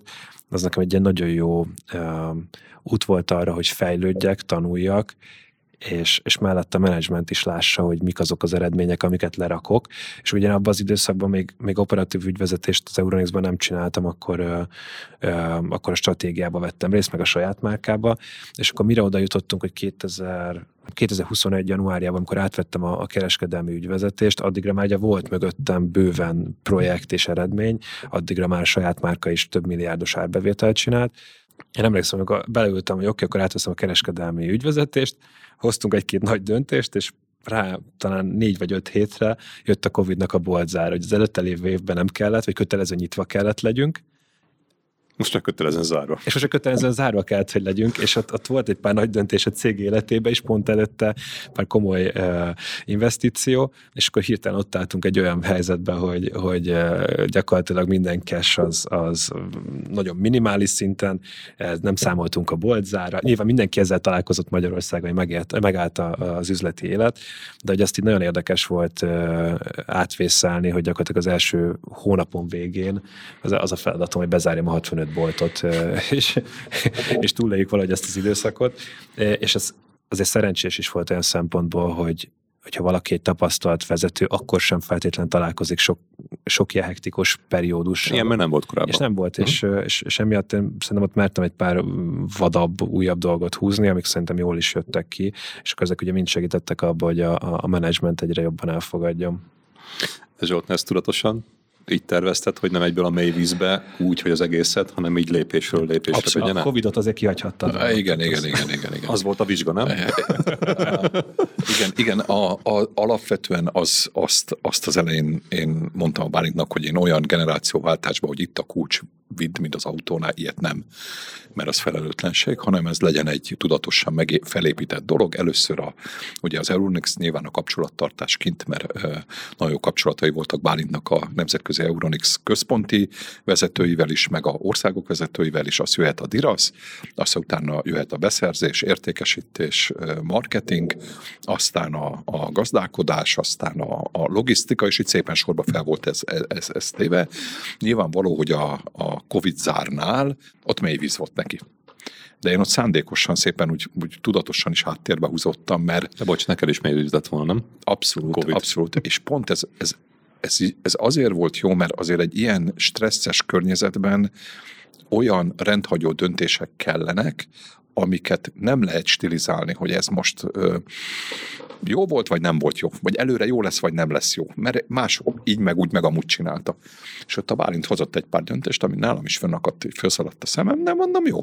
És jó döntéseket hozott, és, és jó volt az egész lekezelve, és, és azt gondolom, hogy ez borzasztó fontos a generációváltásnál, hogy addig egy, egy idősebb, az idősebb generáció nem áll készen a generációváltásra, amíg nem fogadja el azt, hogy, hogy hagyni kell az átvívő generációt dönteni. Lehet, hogy rosszul fog. Lehet, hogy, hogy hogy kudarcai lesznek. De egész addig, amíg az átadó föntartja magának a jogot, hogy korrigálja az átvevőnek a döntéseit, az nem generációváltás. Nyilván, hogy az elején van egy konzultációs időszak, amikor megbeszélnek dolgokat, de mi első átadó generáció, akik felépítettünk 20-30-40 év alatt valamit, olyan árnyékunk van, hogy hogy lehet elvárni egy második generációtól, hogy a árnyék kell közepén ugyanolyan nagyra nőjön. Tehát ezt nagyon csinyán kell bánni, hogy mikor kell elhajolni, hogy hagyni teret adni neki. És igen, van, amikor jobb döntést hoz, mint amilyet én hoztam volna, van, amikor rosszabbat. És mindig azt mondtam, hogy kérdezik, hogy te átadod a Bálintnak, és komolyan a beszerzést 80 milliárd forintról ő fog dönteni. Hát hogy ez? És még azt mondtam, hogy a Bálintnak esélye van ö, csődbe vinni a céget, de lényegesen kevesebb esélye van, mint nekem mint ha én csinálom. És a Bálintnak esélye van sikerre vinni a céget, és nagyobb esélye van, mint ha én viszem. Na most ez az egyenlet, ez pont egy elég volt ahhoz, hogy én bízzak benne, és, és hál' Isten minden fontos kérdésbe kikérje a véleményemet, és beszélgetünk róla, de nagyon sok esetben kitérő választ adok, mert nem az a fontos, hogy én mit gondolok, hanem az, hogy csinálja. Aztán ha nem sikerül, majd kijavítja. Valószínűleg azért is működik jól, és sokan azért rontják ezt el, mert ha azt gondolja, amit te gondolod, akkor jó vágyat, hanem akkor meg felülbírálod hát, és korrigálod. Ugye ezt mondtad, igen, és te meg nem korrigálod. Hát de akkor Ez az én kulcs. döntésem, akkor egy végrehajtó, egy nem tudom, asszisztens, vagy akárki. Hát, hát a, azok, akik most generációváltásban vannak ö, benne hozzánk hasonlóan, hány döntést hoztak életükbe? Hányat rontottak el? Nem keveset. Nem keveset. De ettől lett a cég nagy, hogy a jobb döntésből mindig egyel több volt, mint a rosszból.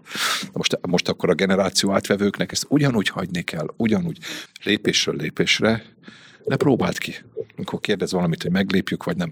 Mondom, Bálint, ha úgy gondolod, próbáld ki, aztán majd utána megbeszéljük, hogy jó volt, vagy nem volt jó. Neked mi volt a legnagyobb ki? Bálint elmondod, neki mi volt a legnagyobb kívás itt az elején, amíg ő így kvázi betanult. Neked mi volt a legnagyobb kívás ebbe az egészbe? Az, hogy megalkossak egy új terminált magam részére, akivel úgy tudok kommunikálni, tehát nekem, nekem volt a feleségem, voltak a gyerekeim, meg voltak a beosztottjaim.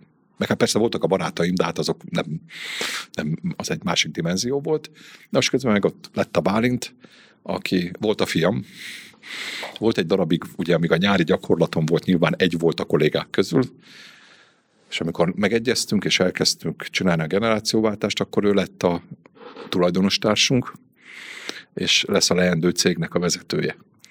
Na most én erre nem voltam eléggé felkészülve, hogy ez mit is jelent. Először érzelmi hullámhosszon, aztán kommunikációs hullámhosszon, és ezt, ezt, ezt, ezt nagyon meg kellett nekem is tanulni, hogy ez, ez, egy, ez egy jó nagy kihívás.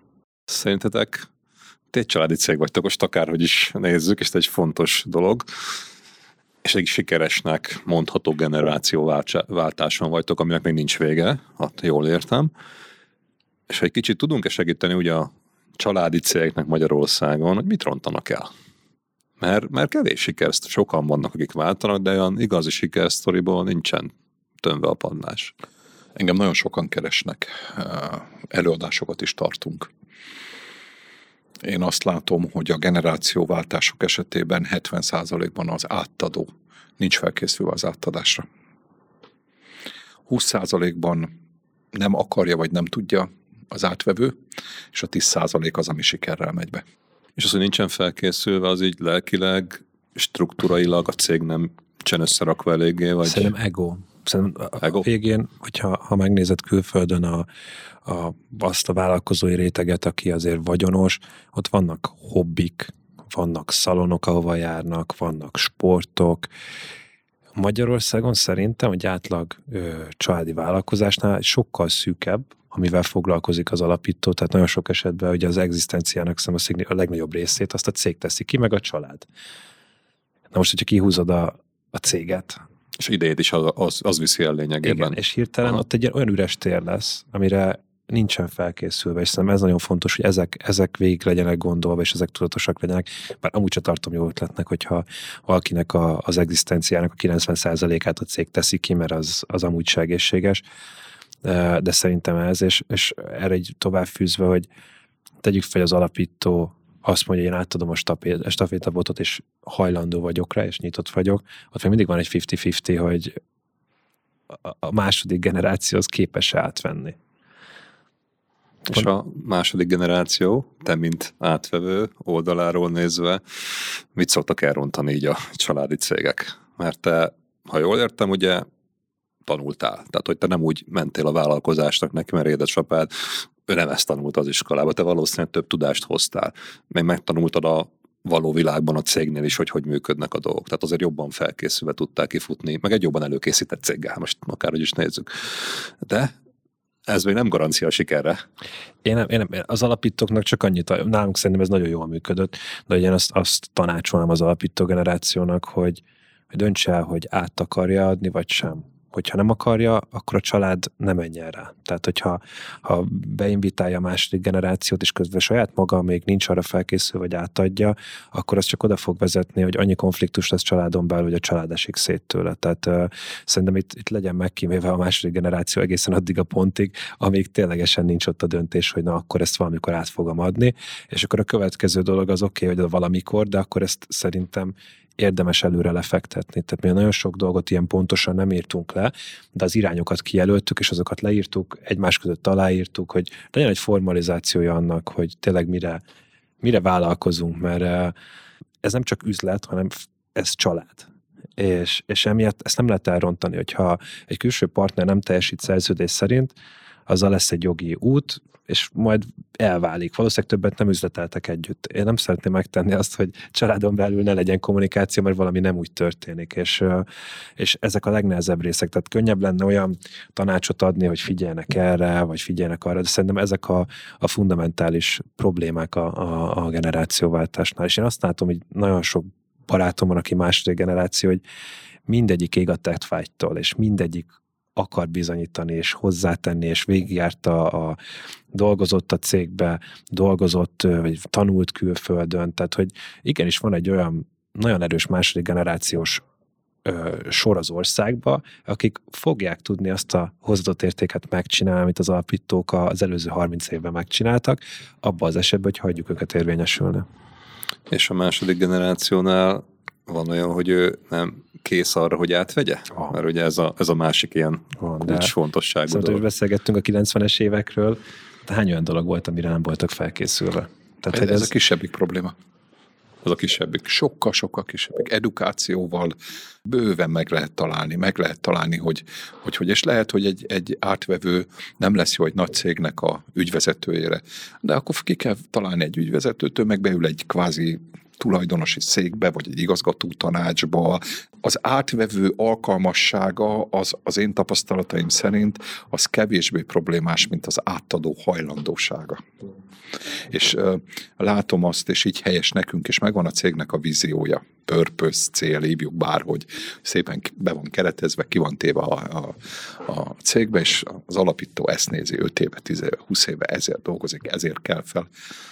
De nem tudom, hogy ő megcsinálta ugyanezt a purpose ha önmagára gondol, meg a második generációra, hogy, hogy hol lesz a átadó generációnak, meg az átvevő generációnak a, a helye ennek a purpose, ennek a, ennek a víziónak a megteremtésébe.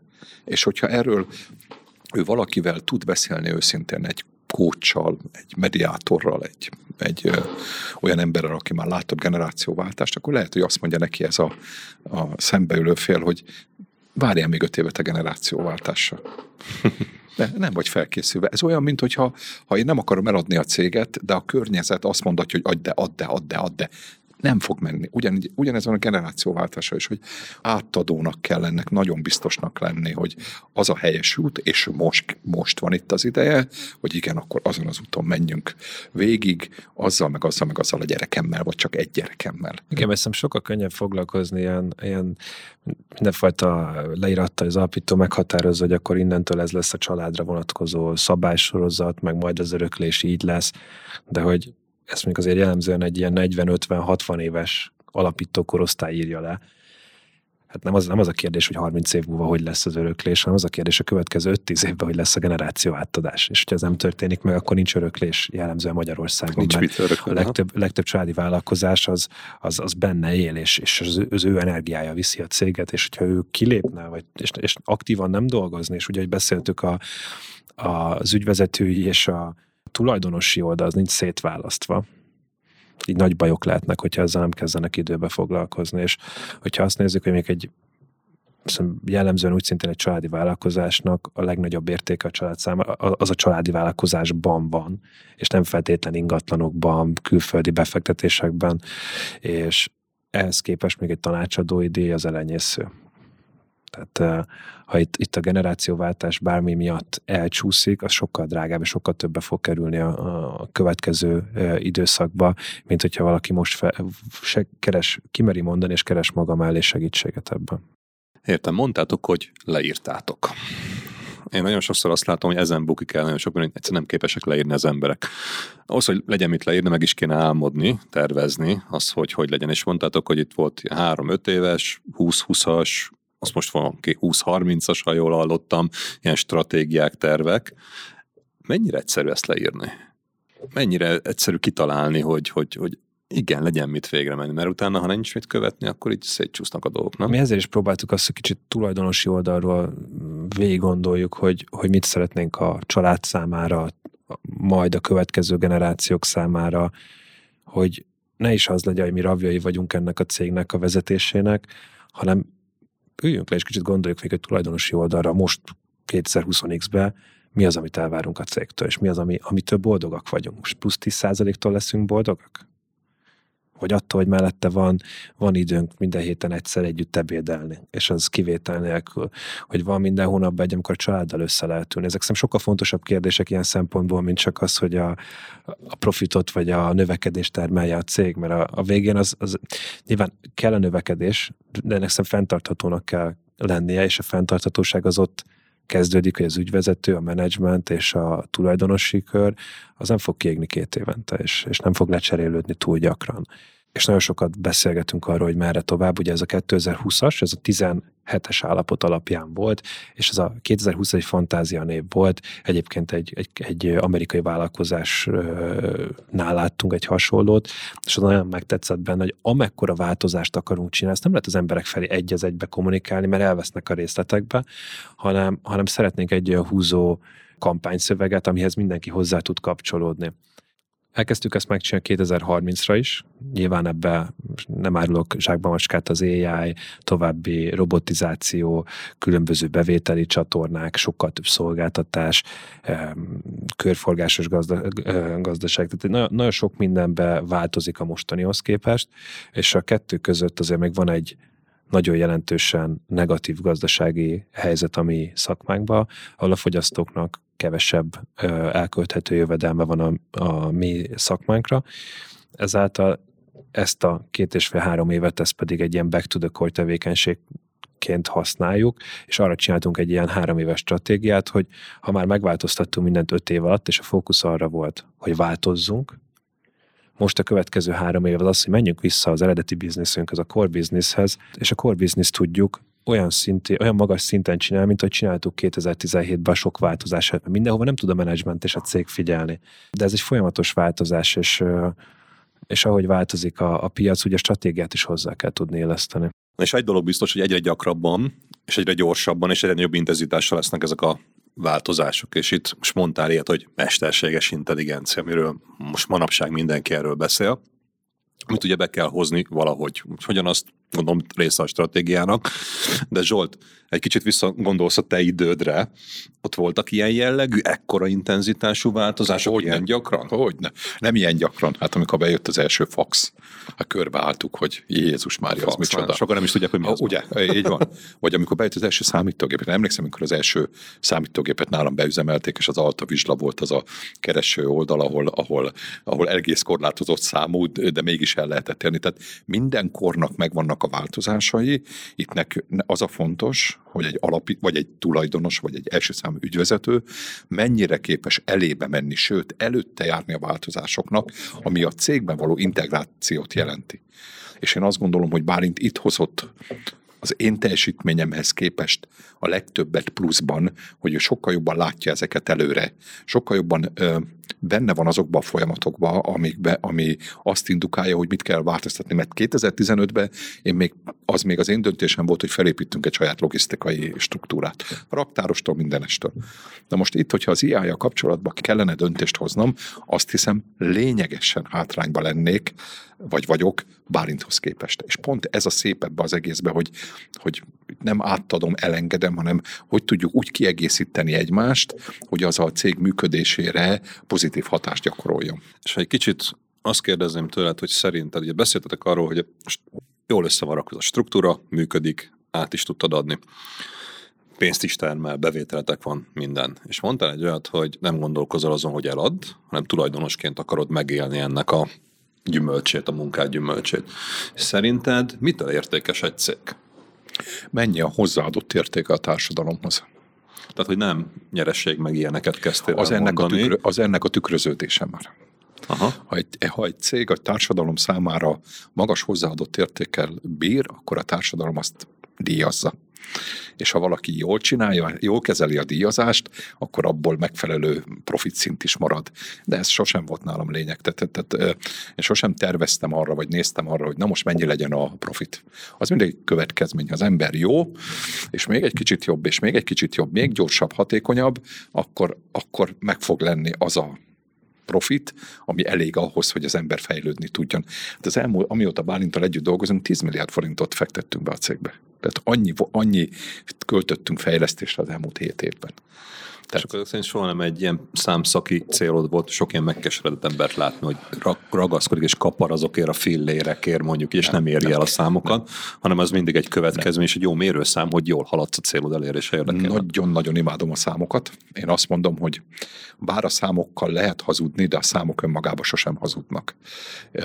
És nagyon fontosak a számok a tervezésnél, a kontrollingnál, mindenhol. De e fölött mindig kell lenni egy olyan dolognak, ami számokkal nem leképezhető. És nálunk mindig ez volt a fontos, amit a Bálint is említett, hogy mennyire járulunk hozzá a vásárlóinknak a, az életéhez, hogy az könnyebb legyen, gyorsabb legyen, hatékonyabb legyen, mert ez fogja díjazni, nem az, hogy nálunk 5 forinttal olcsóbb a televízió, vagy, vagy díjmentesen kivisszük, nem. Ha megkönnyítjük az életét, és ő úgy gondolja, hogy ez, ez a, a mi közreműködésünknek is köszönhető, akkor ez meg fog jelenni a számokban. És ugye még egy olimpia az van x évente, vagy egy VB van egyszer, vagy kétszer egy, egy periódusban, ott jön ki, hogy mire készült föl a, az adott ember és a csapata. Nálunk vannak ilyen szezonális csúcsok, de hogy nálunk ugye ez egy sokkal konstansabb megmérettetés, tehát napi szinten, heti szinten, havi szinten folyamatos versenyben vagyunk, és igen, mit adunk a vásárló számára? és a másik kérdés, hogy mennyivel adunk többet a vásárló számára a konkurenshez képest, aki ugyanígy napi szinten ezen dolgozik. És kicsi ország vagyunk, és konkurensek is előszeretettel próbálkoznak itt nemzetközi expanzióba.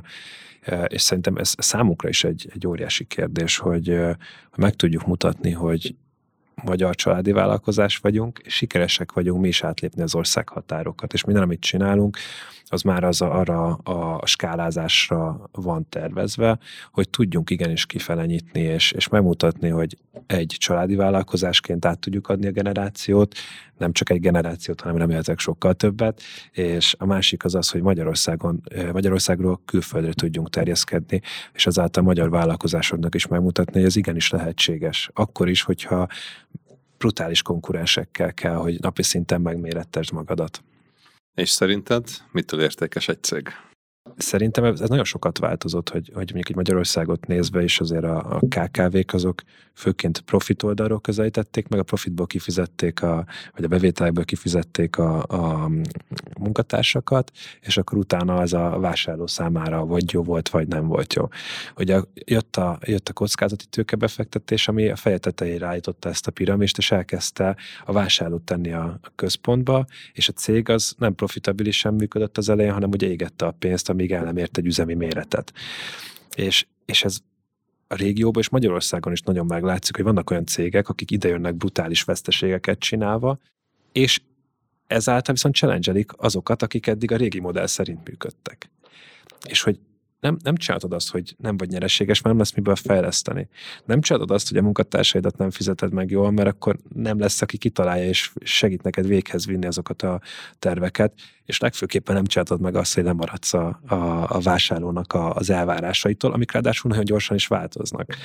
Úgyhogy uh, szerintem ez a, ez a nagy kihívás, és ez a nagy kérdés, hogy, hogy ezt hogy milyen sorrendben, és, és én például abszolút a, a, a munkatársak mellett vagyok ebből a szempontból, hogyha ha van egy jó csapatunk, aki meg megvan a képessége, képes focizni, és tényleg nem 11 Cristiano Ronaldo-t szeretnék, hanem egy olyan felső és közép vezetői réteget, akik segítenek azt a jövőképet kitalálni, és együtt képesek csapatba focizni, akik döntései alapján hatékonyabbak leszünk a vásárló fele, és utána profitabilitás szempontjából is. Úgyhogy ez a piramis szerintem ez mindig változik, és több irányból meg lehet közelíteni, de, de szerintem számomra az egy, az egy top dolog, hogy munkáltatóként is jók tudjunk lenni, és azok a nagy döntések, amik történnek, azokat vissza tudjuk forgatni mindegyik, mindegyik egységre. Komoly értéket hozhatok létre, és egy óriási, hogy Magyarország egyik vezető cége az Euronix, leginkább a kiskereskedelmi piacon, és nem a számok voltak azok, amik a legfontosabbak nektek, ami, amik itt a szemetek előtt lebegnek. Viszont az a kérdés, hogy itt most már majdnem 100 milliárdos, 80 milliárd, ha jól emlékszem, forgalma, több mint ezer ember az alkalmazott, és ez a felelősség, ez mennyire nyomasztja egyébként a vállalatokat. Hát Zsolt, itt kevésbé, mert te most egy kicsit átadtad a cégvezetését, ha jól értem, és te Bálint, mint újonnan, aki vette, hogy ezt, ez, ez mekkora stresszfaktor lehet akár az életedben, mert nem látom rajtad, hogy itt aggódnál emiatt. Biztos, hogy vannak nehéz éjszakák, meg nehéz napok, én nagyon tényleg, amit az előbb is mondtam, nagyon hiszek benne, hogy, hogy attól függ, hogy milyen csapattal veszük magunkat körül, és amíg hiszünk benne, addig az életünk végéig csináljuk ezt, és ez a sportolóknál is így van, hogy az, akit látsz a pódium tetején, és az, akit látsz, hogy egy új rekordot csinált világszinten, annak hány ilyen napja volt oda a vezető úton?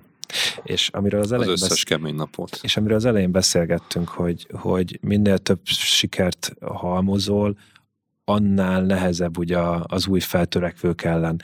De, de, de szerintem mi harcosok vagyunk, egy harcos család vagyunk, és uh, imádunk építeni, imádunk az emberek számára többet adni. Uh, ez mind, mind uh, ilyen fenntarthatósági, tehát a sportba is adományokkal rászorulóknál, a Covid alatt is, amikor nagyon meg voltunk szorulva, akkor is ilyen 30 millió forint környékén adományoztunk a, a kórházak számára, hogy tudjuk, tudjuk mi is része lenni annak, a, ahol élünk és ahol dolgozunk, és ahol az embereink dolgoznak, és, és szerintem ez a, ez a fő kérdés, hogy azért az ezer magyar munkavállalóért és családért, akinek a mi cégünk ö, adja a megélhetési forrást, ez egy felelősség, és egy büszke felelősség, úgyhogy számomra ez nagy motiváció. És a siker az mennyire fontos meg ebből a szempontból? Értem ezeket a szempontokat, de az, hogy mondjuk te a következő szintre el tud vinni. Mondtad, hogy elvitte édesapád egy szintre, ahol átvetted, és ott nem üzemeltetni szeretnéd, nem szinten tartani szeretnéd, hanem egy nagyságrendű ugrás szeretnél itt a jövőben elérni. Természetesen, tehát, siker, tehát hogy ha, ha, ha nincsenek, nincsenek magas célok, akkor, akkor, akkor motiváció sincsen benne. Tehát uh, mi nagyon, nagyon szeretünk ebbe mindenféleképpen előre menni és challenge a dolgokat, és, és új dolgokat kitalálni, és mivel, ahogy említettük, rengeteg konkurencia van, egytől egyik külföldi, ezért nem tehetjük meg azt, hogy, hogy ne innováljunk és ne menjünk előre. Tehát ez, ez valahogy kapcsolódik a, a, szerintem a csapatnak a, a belső ilyen spirite, és olyan emberekkel is vagyunk körülvéve a csapatban, akik menni akarnak alkotni. És én biztos vagyok, hogy nem önmagában a fizetésért jöttek hozzánk dolgozni, hanem azért, mert ez egy olyan platform, amivel most olyat tudunk építeni, amivel mindenki maga mögött tud hagyni a jövő, jövő számára egy, egy hozadott értéket a, a, mind a társadalomban, és mind a, mind a vásárlók számára. És te Zsolt, amikor te voltál benne operatív szinten, meg most, mik azok, amik téged motiváltak így, ha már nem a számok a legfontosabbak? A, valahol mindig mindig a legelejétől a mai napig az motivált, hogy jobbak legyünk. Hogy mindig lehet valamit jobban csinálni. Én mind, magamba is azt keresem, hogy mi az, amit én rontottam el, vagy én mulasztottam el, mert azt tudom kijavítani, vagy bepótolni. Az, hogy most milyen a környezet, hogy most Covid van, most háború van, most üzemanyagár van, most energiár van, most kiskeradó van, vagy sorolhatnám az összes többi dolgot, ez körülményem, ez alkalmazkodni kell mit tettünk azért, megtettünk-e mindent, hogy alkalmazkodjunk? Megtettünk-e mindent azért, hogy jobbak legyünk, mint a mint voltunk tegnap. És hogyha jobbak vagyunk egy picit ma, mint tegnap, akkor már is értük a, a célt. Nekem két nagyon stresszes időszakom volt a cégben, mind a kétszer azért, mert elmulasztottunk előtte négy-öt évig ezt a gondolkodásmódot. Tehát ráültünk a struktúrára, nagyon szép eredményeket értünk el, én 20 éve vagyok a Veszprémi kézilabda klubnak a egyik vezetője, és ott megéltem már jó sok kudarcot, sportkudarcot, és azt vettem észre a játékosoknál, hogy nagyon szomorúak, de nagyon hamar felállnak, mert mennek tovább. És az üzleti életben is ez van valahol, hogyha valaki, valahol hibázunk, és én ezt tanítottam a fiúknak is mindig, hogy egy hiba nem hiba, két hiba kis hiba, három hiba az már hiba, négy hiba nagy hiba, öt hiba katasztrófa. És ö, számomra katasztrófa nem más, mint amire nem, tud, nem készültél fel. És a stressz is ilyen. Mert hogyha egy vállalatvezető úgy érzi, hogy nyomja a vállát a stressz, és már nem tud aludni, és már görcsbe van, az megy katasztrófa. Mi az az öt hiba, amit előtte elkövetett? Mi az, amit nem készült fel? Mi az, amit máshogy, és ha erre rájön, akkor már fél siker, mert utána biztos, hogy tudja javítani. És Bálintnak is azt kívánom, hogy amikor átvette a, a kereskedelmi igazgatóságot, és ott tényleg stresszes volt az eleje neki, hogy tanuljon ebből, és úgy fejlesz a céget, és úgy vegye elő, előre, hogy még a cég sikerénél is fontosabb az ő egészsége és az ő személyi sikere.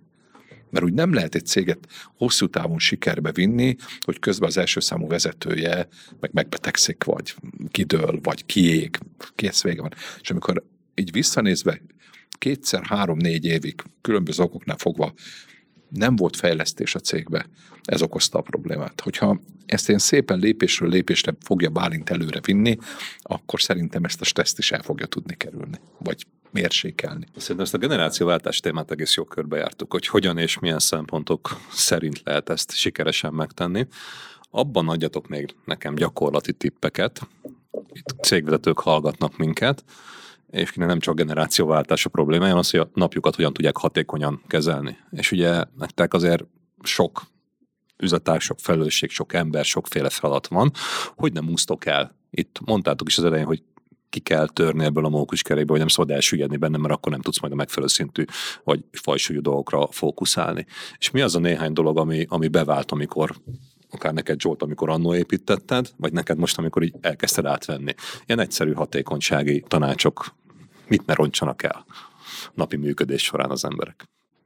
Előzőten tartottunk egy ilyen igazgatósági uh, gyűlést, ahol próbáltam végigmutatni, hogy mi történik a cégbe, mi, mik a problémák, mik a, a jövőképek, és hogyan tudunk hozzátenni azért, hogy a csapat jobban megértse a kontextust. Tehát én hiszek az, hogy kontextussal kell vezetni, és ne csak egy számra motiváljuk őket, hanem értsék meg a miértet, a hogyant, mik a problémák, hogy azt a gondolkozást, ami bennünk van, azt egy szinten lejjebb is tovább tudjuk adni, és hogy ők is tovább tudják ezt csepegtetni, mert nagyon sok olyan adhok problémával szembesülünk, amikor ú, ezt, ezt, nem érted, hogy az a döntés az miért született meg. És akkor elkezdesz rajta gondolkodni, hogy de ő vajon tudja azt, hogy te mi alapján gondolkozol, vagy ő csak az adott szituációba a saját gondolatai alapján mérlegelt, és, és ez egy olyan dolog, ami egy befektetés, tehát ez minél több időt töltesz azzal, hogy szinkronba kerüljön a csapat, és megértse a kontextust, hiszen annál kevesebb ilyen probléma fog előfordulni, amit majd utólagosan kell, hogy rendbe rakjál. Értelek. Amikor átvetted az első cégeket, akkor még biztos volt. Ugye most nagyon sokszor ilyen vezetői szemmel mondod a dolgokat, hogy alattad van egy csapat, és akkor ők vegyék át ezt a dolgot. De amikor mondjuk te voltál benne még nem tudom, sales vezetőként, és marketing vezetőként, és operatív cégvezetőként a kisebb cégnél, vagy amikor a, ez a diraszos márkás dolgot raktátok össze nulláról, akkor gondolom nem csak az volt a feladat, hogy vezetőként más vezetőket motivál, vagy, vagy rajtuk, vagy irányítva építsd ezt az egészet. Ha visszaemlékszel arra az időszakra, akkor ott mi segített neked abban, hogy tényleg ebből a következő szintre tudja lépni, és ne süllyedj el a napi operatív tűzoltásban. Ez, hogyha nem allokál magának az ember időt arra, hogy rendszereket építsem, tehát ez én, én például a csapatomtól is elvárom, hogy ott, ahol probléma van, és ami, ami rendszer szintű, arra hozzanak megoldást, és építsük a rendszereket. Tehát, hogy egyik oldalt a rendszer, a másik meg az emberek építése, mert teljesen mindegy, hogy milyen szinten dolgozol cégvezetőként, meg mekkora csapattal, akik körülvesznek téged, az adja, azok adják az értéket ebbe az egészbe, és nem a te önmagad, és a, pont az egyik podcastodban uh, hallgattam, hogy, hogy az volt, arról volt szó, hogy, hogy ne a saját órádat próbáld eladni, hanem a csapatodét, és, és amíg ez, e, ebbe a, a szemléletváltás nem történik meg, addig benne lesz alapban, hogy minden döntési pozíció hozzád jön fel. És a kérdés az, hogy mik azok a döntések, amiket elmersz engedni. Igen, meg olyan korlátozod a órákból gondolkozol, és ha jól értem, ti pedig növekedésorientáltan, skálázhatóan szeretnél növekedni, ahhoz pedig kellenek ezek a technikák, rendszerek, amiről beszélsz. De egyébként a, a belső ilyen well is nagyon fontos, tehát nekem van napi két-három pár perces meditáció, e, most sok órásra nekem sincs idő, meg, meg lehetőség, de például, hogy mondjuk egy mielőtt bemegy az ember egy meetingre, kicsit összedje a gondolatait, egy kicsit megnyugodjon, kicsit csak ott legyen, hogy ne az előző meetingnek a hektikus dolgát húzza tovább, és azzal okozzon további turbulenciát, hanem, hanem az, hogy fejbe ott, tudja, ott tudjon lenni az ember, és uh, szerintem ez is abszolút pozíciótól független, hogy ha valahol megérkez, akkor tudja ebbe minden jobban belemélyülni, tudja jól pihenni, vagy ha nem pihensz eleget, és nem, nem, nekem sokáig voltak alvás problémáim, nyilván a stressz és egyéb dolgok sem segítettek ebbe, de, de ezeket meg pszichológusokkal ö, utána lehet ennek menni, és ezeket ki lehet javítani, és volt olyan időszak, amikor abszolút nem volt mély alvásom. Most hogy vezessek úgy egy céget, hogy, hogy nincs meg az a regeneratív idő az éjszakába, amit pont az segíteni, hogy emlékezzek dolgokra, és, és másnap jó döntéseket hozzak. Tehát uh, itt, a, itt a well-being, ez egy, ez egy ilyen mókuske, egy, egy ördögi kör a mókuskerék mellett, hogy mindig van belecsúszik valaki az operatívba, annál, annál jobban abba az irányba fog terelődni. Szóval komoly önismeret is kell hozzá, hogy tud, hogy Igen. neked mi működik. Igen. És neked Zsolt, neked mi működik? Vagy mi működött akkor, amikor mondjuk hasonló cipőbe voltál? Hát mint, ugye, mint a, hogy, hogyha itt az elhavazást akarjuk elkerülni, meg a stressz arra a generációváltás egy teljesen jó dolog. De most a viccet félretéve. Oké, okay, de most tegyük fel, amikor, amikor te kezdted el a céget, mert akkor még nem, nem ez volt, azt Igen, igen, igen, igen. De alapvetően uh, én nem tudom, valahogy az idők során rájöttem, hogy ne halogassak semmit. Tehát van egy feladat, azt meg kell csinálni. De ebben tényleg durva. Tehát, hogy... Tehát nálam, nálam 15 éve nincs elmaradt e-mail, tehát én, én, ezek a halogatások, ezek sosem mennek, delegálja, ugye ezt meg kell tanulni, feladatot kiosztani, nálam az nagyon bevált, hogy azokat, amit a Bálint is említett, hogy amikor olyan kérdések jönnek be, olyan, amik látszólag kérdések, azok nem más, mint felelősség áthárítás lentről, vagy a kollégáktól. Ezeket vissza kell dobni. Tehát én azt szoktam mondani az én drága kollégáimnak, beosztottjaimnak, hogy én javaslatokat várok el, és nem problémákat. Vagy amikor hozt, régebben, amikor még ugye nagyon sok vezetőm volt, és hozták itt a, a problémákat, meg a kérdéseket, mindig azt mondtam, hogy tökéletes, tökéletes a kérdés, csak az irány rossz. Én kérdezem tőled. És ez valahogy úgy, úgy, úgy, úgy, úgy ez bevált, bevált, hogy ne, ne is próbálkozzanak, mert különben, ha az a vezető, aki ezeknek alászalad, olyan lesz, mint a szivacs és ez nem jó. És ettől el lehet havazni, és el lehet úszni, és uh, annál rosszabb. Ne, nekem nincs irodám, tehát nekem van egy laptopom, van egy csodálatos asszisztensem, aki, aki nagyon-nagyon régóta segíti a munkámat, köszönöm szépen, Ginike, és azon kívül nekem nincsenek papírok, nekem a, a laptopomban is nagyon érreállított rend van, tehát hogyha van egy e-mail, ami két napja ott áll megválaszolatlanul, vagy kezeletlenül, az, az olyan már nincs. Tehát az, az... De egyébként mellette, ez, én, amikor elkezdtük a generációt, generációváltást, és behoztam sok kis digitális dolgomat, hogy na, majd ezzel előtte leszek. Hát szem tartott két hétig, és két hét múlva már átvette, és már saját magára implementálta. Tehát azért Hát, amit lehet, hát az ember persze próbál ellesni, minkű nehéz, meg. Látom, ami nekik ilyen játszik könnyedséggel megy, az van vértízadok, de mindegy, hát ez, ez, tehát lépés kell tartani a, a korral, és rengeteg új rendszert vezettünk be a cégbe, a digitális munkaidő tervezést, a digitális ö, bérszámfejtést, de például bevezettünk egy, egy feladatkezelő rendszert is. Tökéletesen bevezettük, én használom, ő nem. És azért, és teljesen jogos, az ő nézőpontja a vezetésről. Az egy új, más nézőpont, mint az enyém. És ez így helyes. Tehát, hogy, hogy ő még a feladatkezelőbe is azt mondja, hogy nem kell a feladatokat ilyen szintre mélyen lebontani a vezetőknek, ő odaadja, amit meg kell csinálni, és ők majd megcsinálják. Feladatot, felelősséget delegálsz egy embernek, és ő bontsa fel, igen, és, és ő csinálta és működik, az ő embereivel. És működik. Én viszont a, a, a mostani vezetőim, én még ezt használom, hiszen én ebbe szocializálódtam.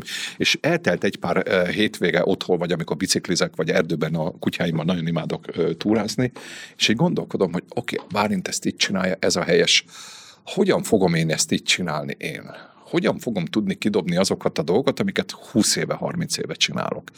Tehát ez, ez mindig, és nekem azok a örömpercek most az életben, amikor Bálintal leülünk, és olyan dolgokról beszélünk, amit még itt se akarnánk elmondani. Tehát, hogy mi, mi három, négy, öt év múlva hogyan, hogy képzeled el, mit csinálunk, és ezek viszik előre a dolgokat. De ebbe a jövőképbe én már csak hallgató, és hallgatóság vagyok, és az előbb még annyit szerettem volna mondani, hogy a Bálint előhozta az igazgatóit. Én is elő szerettem volna, hogy ez volt az első olyan igazgatója, amit a Bálint hívott össze, a saját igazgatói voltak ugye ott, és engem is meghívott, de kvázi mint vendég és bennültem, fantasztikus prezentációt tartott ő is, meg az embere is. Tehát igazából ott ültünk három órát, és én azt gondolom, hogy tulajdonosként, már nem ügyvezetőként, ha majd nem havonta, hanem negyed évente egy ilyen, ilyenbe bekapcsolódhatok, vagy egy ilyet látunk, az tökéletesen elég. Tehát ott látszott, hogy az emberek ott vannak, fejbe vannak, rendbe vannak, megy előre, Bárint kiadta az iránymutatást, hogy merre fogunk menni, zseniálisan szuper jó volt. Tehát azt gondolom, hogy a, a, a generációváltásnak ez egy, ez egy, ez egy hatalmas uh, csillagos ötös ezer pipával. Azt véltem itt felfedezni, hogy mondtátok, hogy te feladatokat delegáltál, Bálint meg felelősséget elvárással Így van, egész pontosan. És ez egy szintlépés, hogy nézzük, van. viszont pontosan. te is alkalmazkodtál ehhez, és az, hogy a cégvezetés delegáltad neki, mint felelősség elvárással, és tulajdonosként működöd. Igazából így sikerült átvenni azt, amit kellett, és innentől kezdve te is hátra tudsz dőlni, és elérted azt, amire mindenki vágyik, mint cégvezető, hogy nélküle kvázi működjön a cég, de úgy, hogy meg is bízom benne, hogy ezt működni így fog. Van. Pontosan. Ő pedig ugye ebben most lubickol, hogy megkapta azt a lehetőséget, és tud bizonyítani, és, és az ő módszereivel tudja egy következő szintre vinni a céget. Így van. azt látjuk, hogy most ez irányba Igen. haladtok. Hát de vagy hosszú távon szerintem erről szól a dolog, hogy mindig olyan, olyan játékost kell igazoljál, aki motivált, nem? Tehát, hogy ha valaki már mindent megnyert, és már hátradől, akkor, akkor valószínűleg, hogy nem abban a pozícióban. Olyan, olyan kell, aki ilyesen és most ez bennem még tart, aztán lehet, hogy pár év múlva magamat is le kell, hogy váltsuk ebbe a rendszerbe, és ebbe, ebbe sok minden megtörtént, szerintem az nagyon fontos, hogy a motivációt tudjon maradni, és ha valaki nem motivált, akkor, akkor olyat találjon, aki motivált helyette. Igen, és meglátjuk, hogy mikor jön a harmadik generációváltás a cégben. Reméljük, hogy még, még arrébb lesz ez a, a dolog. Szuper, ezt köszönöm szépen, és így a végén még egy dolgot szoktam kérdezni, egy ilyen gyakorlati tanácsot, tippet, ami nektek nagyon jól bejött a cégvezetésben, ha azt tudnátok ajánlani itt a hallgatóságnak, hogy mire figyeljenek, mit csináljanak meg, mi legyen az első, amit, amit így elkezdenek cégvezetőként, akkor mi lenne az?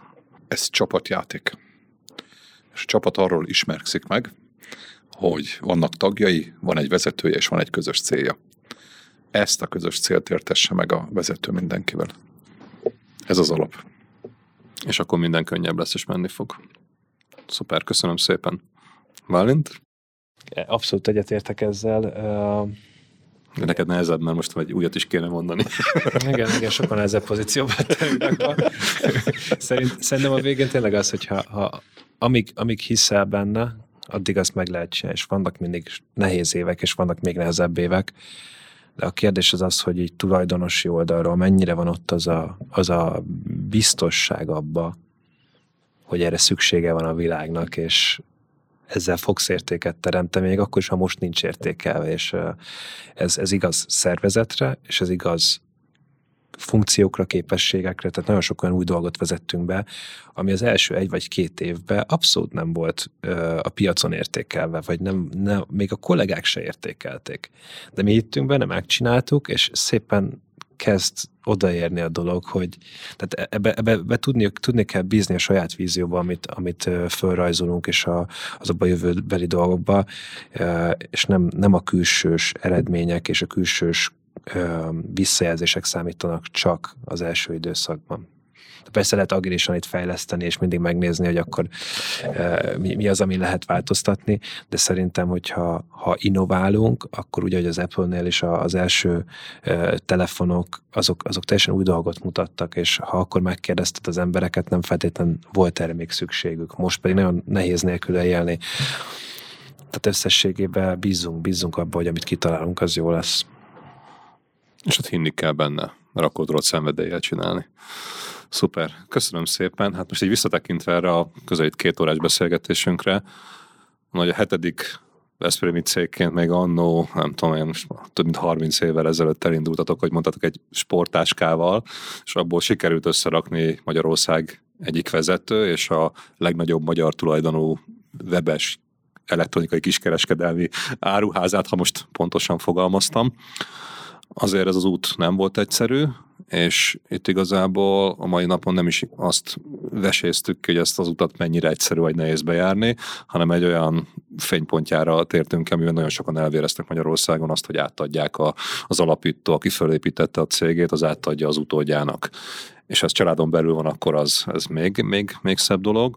És itt ez a tudatos tervezés, ami a legelején még nem volt meg, de menet közben alakult, és az új generációnak megadni az esélyt arra, hogy ezt képes legyen és akarja csinálni, az itt ebben a, az Aeronix-os sztoriban így, így találkozott. Tehát, hogy nem az van, hogy én nem vagyok képes, mint alapító, én nem akarom, mint, mint átvevő ezt az egészet átvenni, hanem itt nagyjából találkozott ez a viszony, és akkor nagyon érdekes volt még nekem, amire nagyon sokan nem beszélnek, az emberi oldal. Tehát, hogy itt többször elhangzott, hogy család nem láthatja kárát annak, hogy ez a biznisz ez jól működjön, viszont van egy nagyon jól működő család, ami segíti azt, hogy ez a biznisz jól működjön, és az egész valahogy így, így egyben állt, mert, mert nagyon sokszor az embert kell megnézni, és azt is mondtátok, hogy ha nincs jól a vezető, mert nincsenek jól az emberek, akkor nem fog jól működni a cég. És azt, hogy ezt az utat hogy jártátok be, itt nagyon fontos volt, hogy talán itt ki lehetne emelni, hogy egy közös célt kitaláltatok, leírtátok, azt mind a ketten elfogadtátok, segítséget vontatok be, hogy nem egyszerre és nem önállóan akartok mindent megcsinálni, és ebben egyetértettetek, valamint az, hogy ez nem azonnal a mélyvízben, hanem lépésről lépésre történt. És talán ezek azok a különbségek, amiket mondtatok, hogy ha mások nem így végzik, akkor nem biztos, sikeres lett a generációváltás, és én hát ezután is gratulálok hozzá, hogy, hogy itt csillagos ötösnek értékelted Zsolt ezt a generációváltást.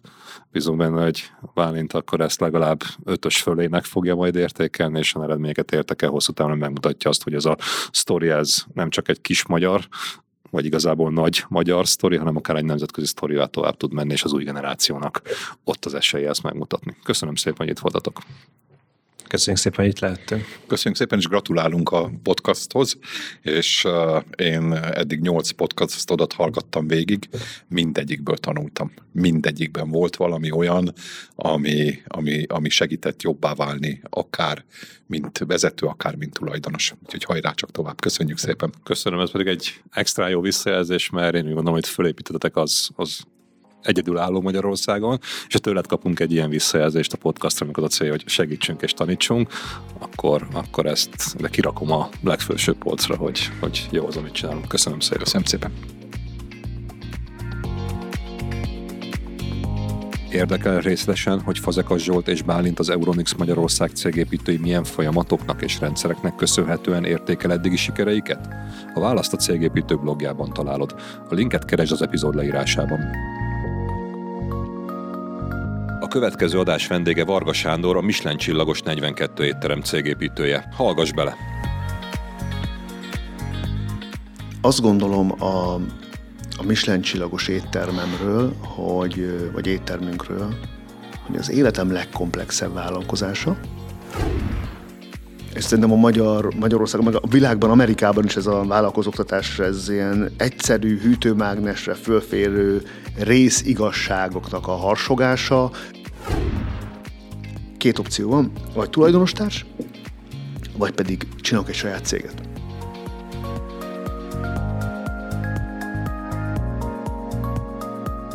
Köszönjük, hogy velünk voltál. Kövesd a cégépítőket, amit megtalálsz kedvenc podcast platformodon. Hallgassd a sorozatot, értékeld, bízom benne, hogy öt csillagra, hozd meg másokkal, és találkozzunk a következő adások során is. Látogass el a Cégépítő blogjára, ahol olyan értékes információkhoz juthatsz, amik segítenek mindennapjét és a céget sikeresebbé tételében. Tanulj és inspirálódj velünk, legyél jobb minden nappal. Én Egerszék Krisztián vagyok, és ez itt a Cégépítő Podcast.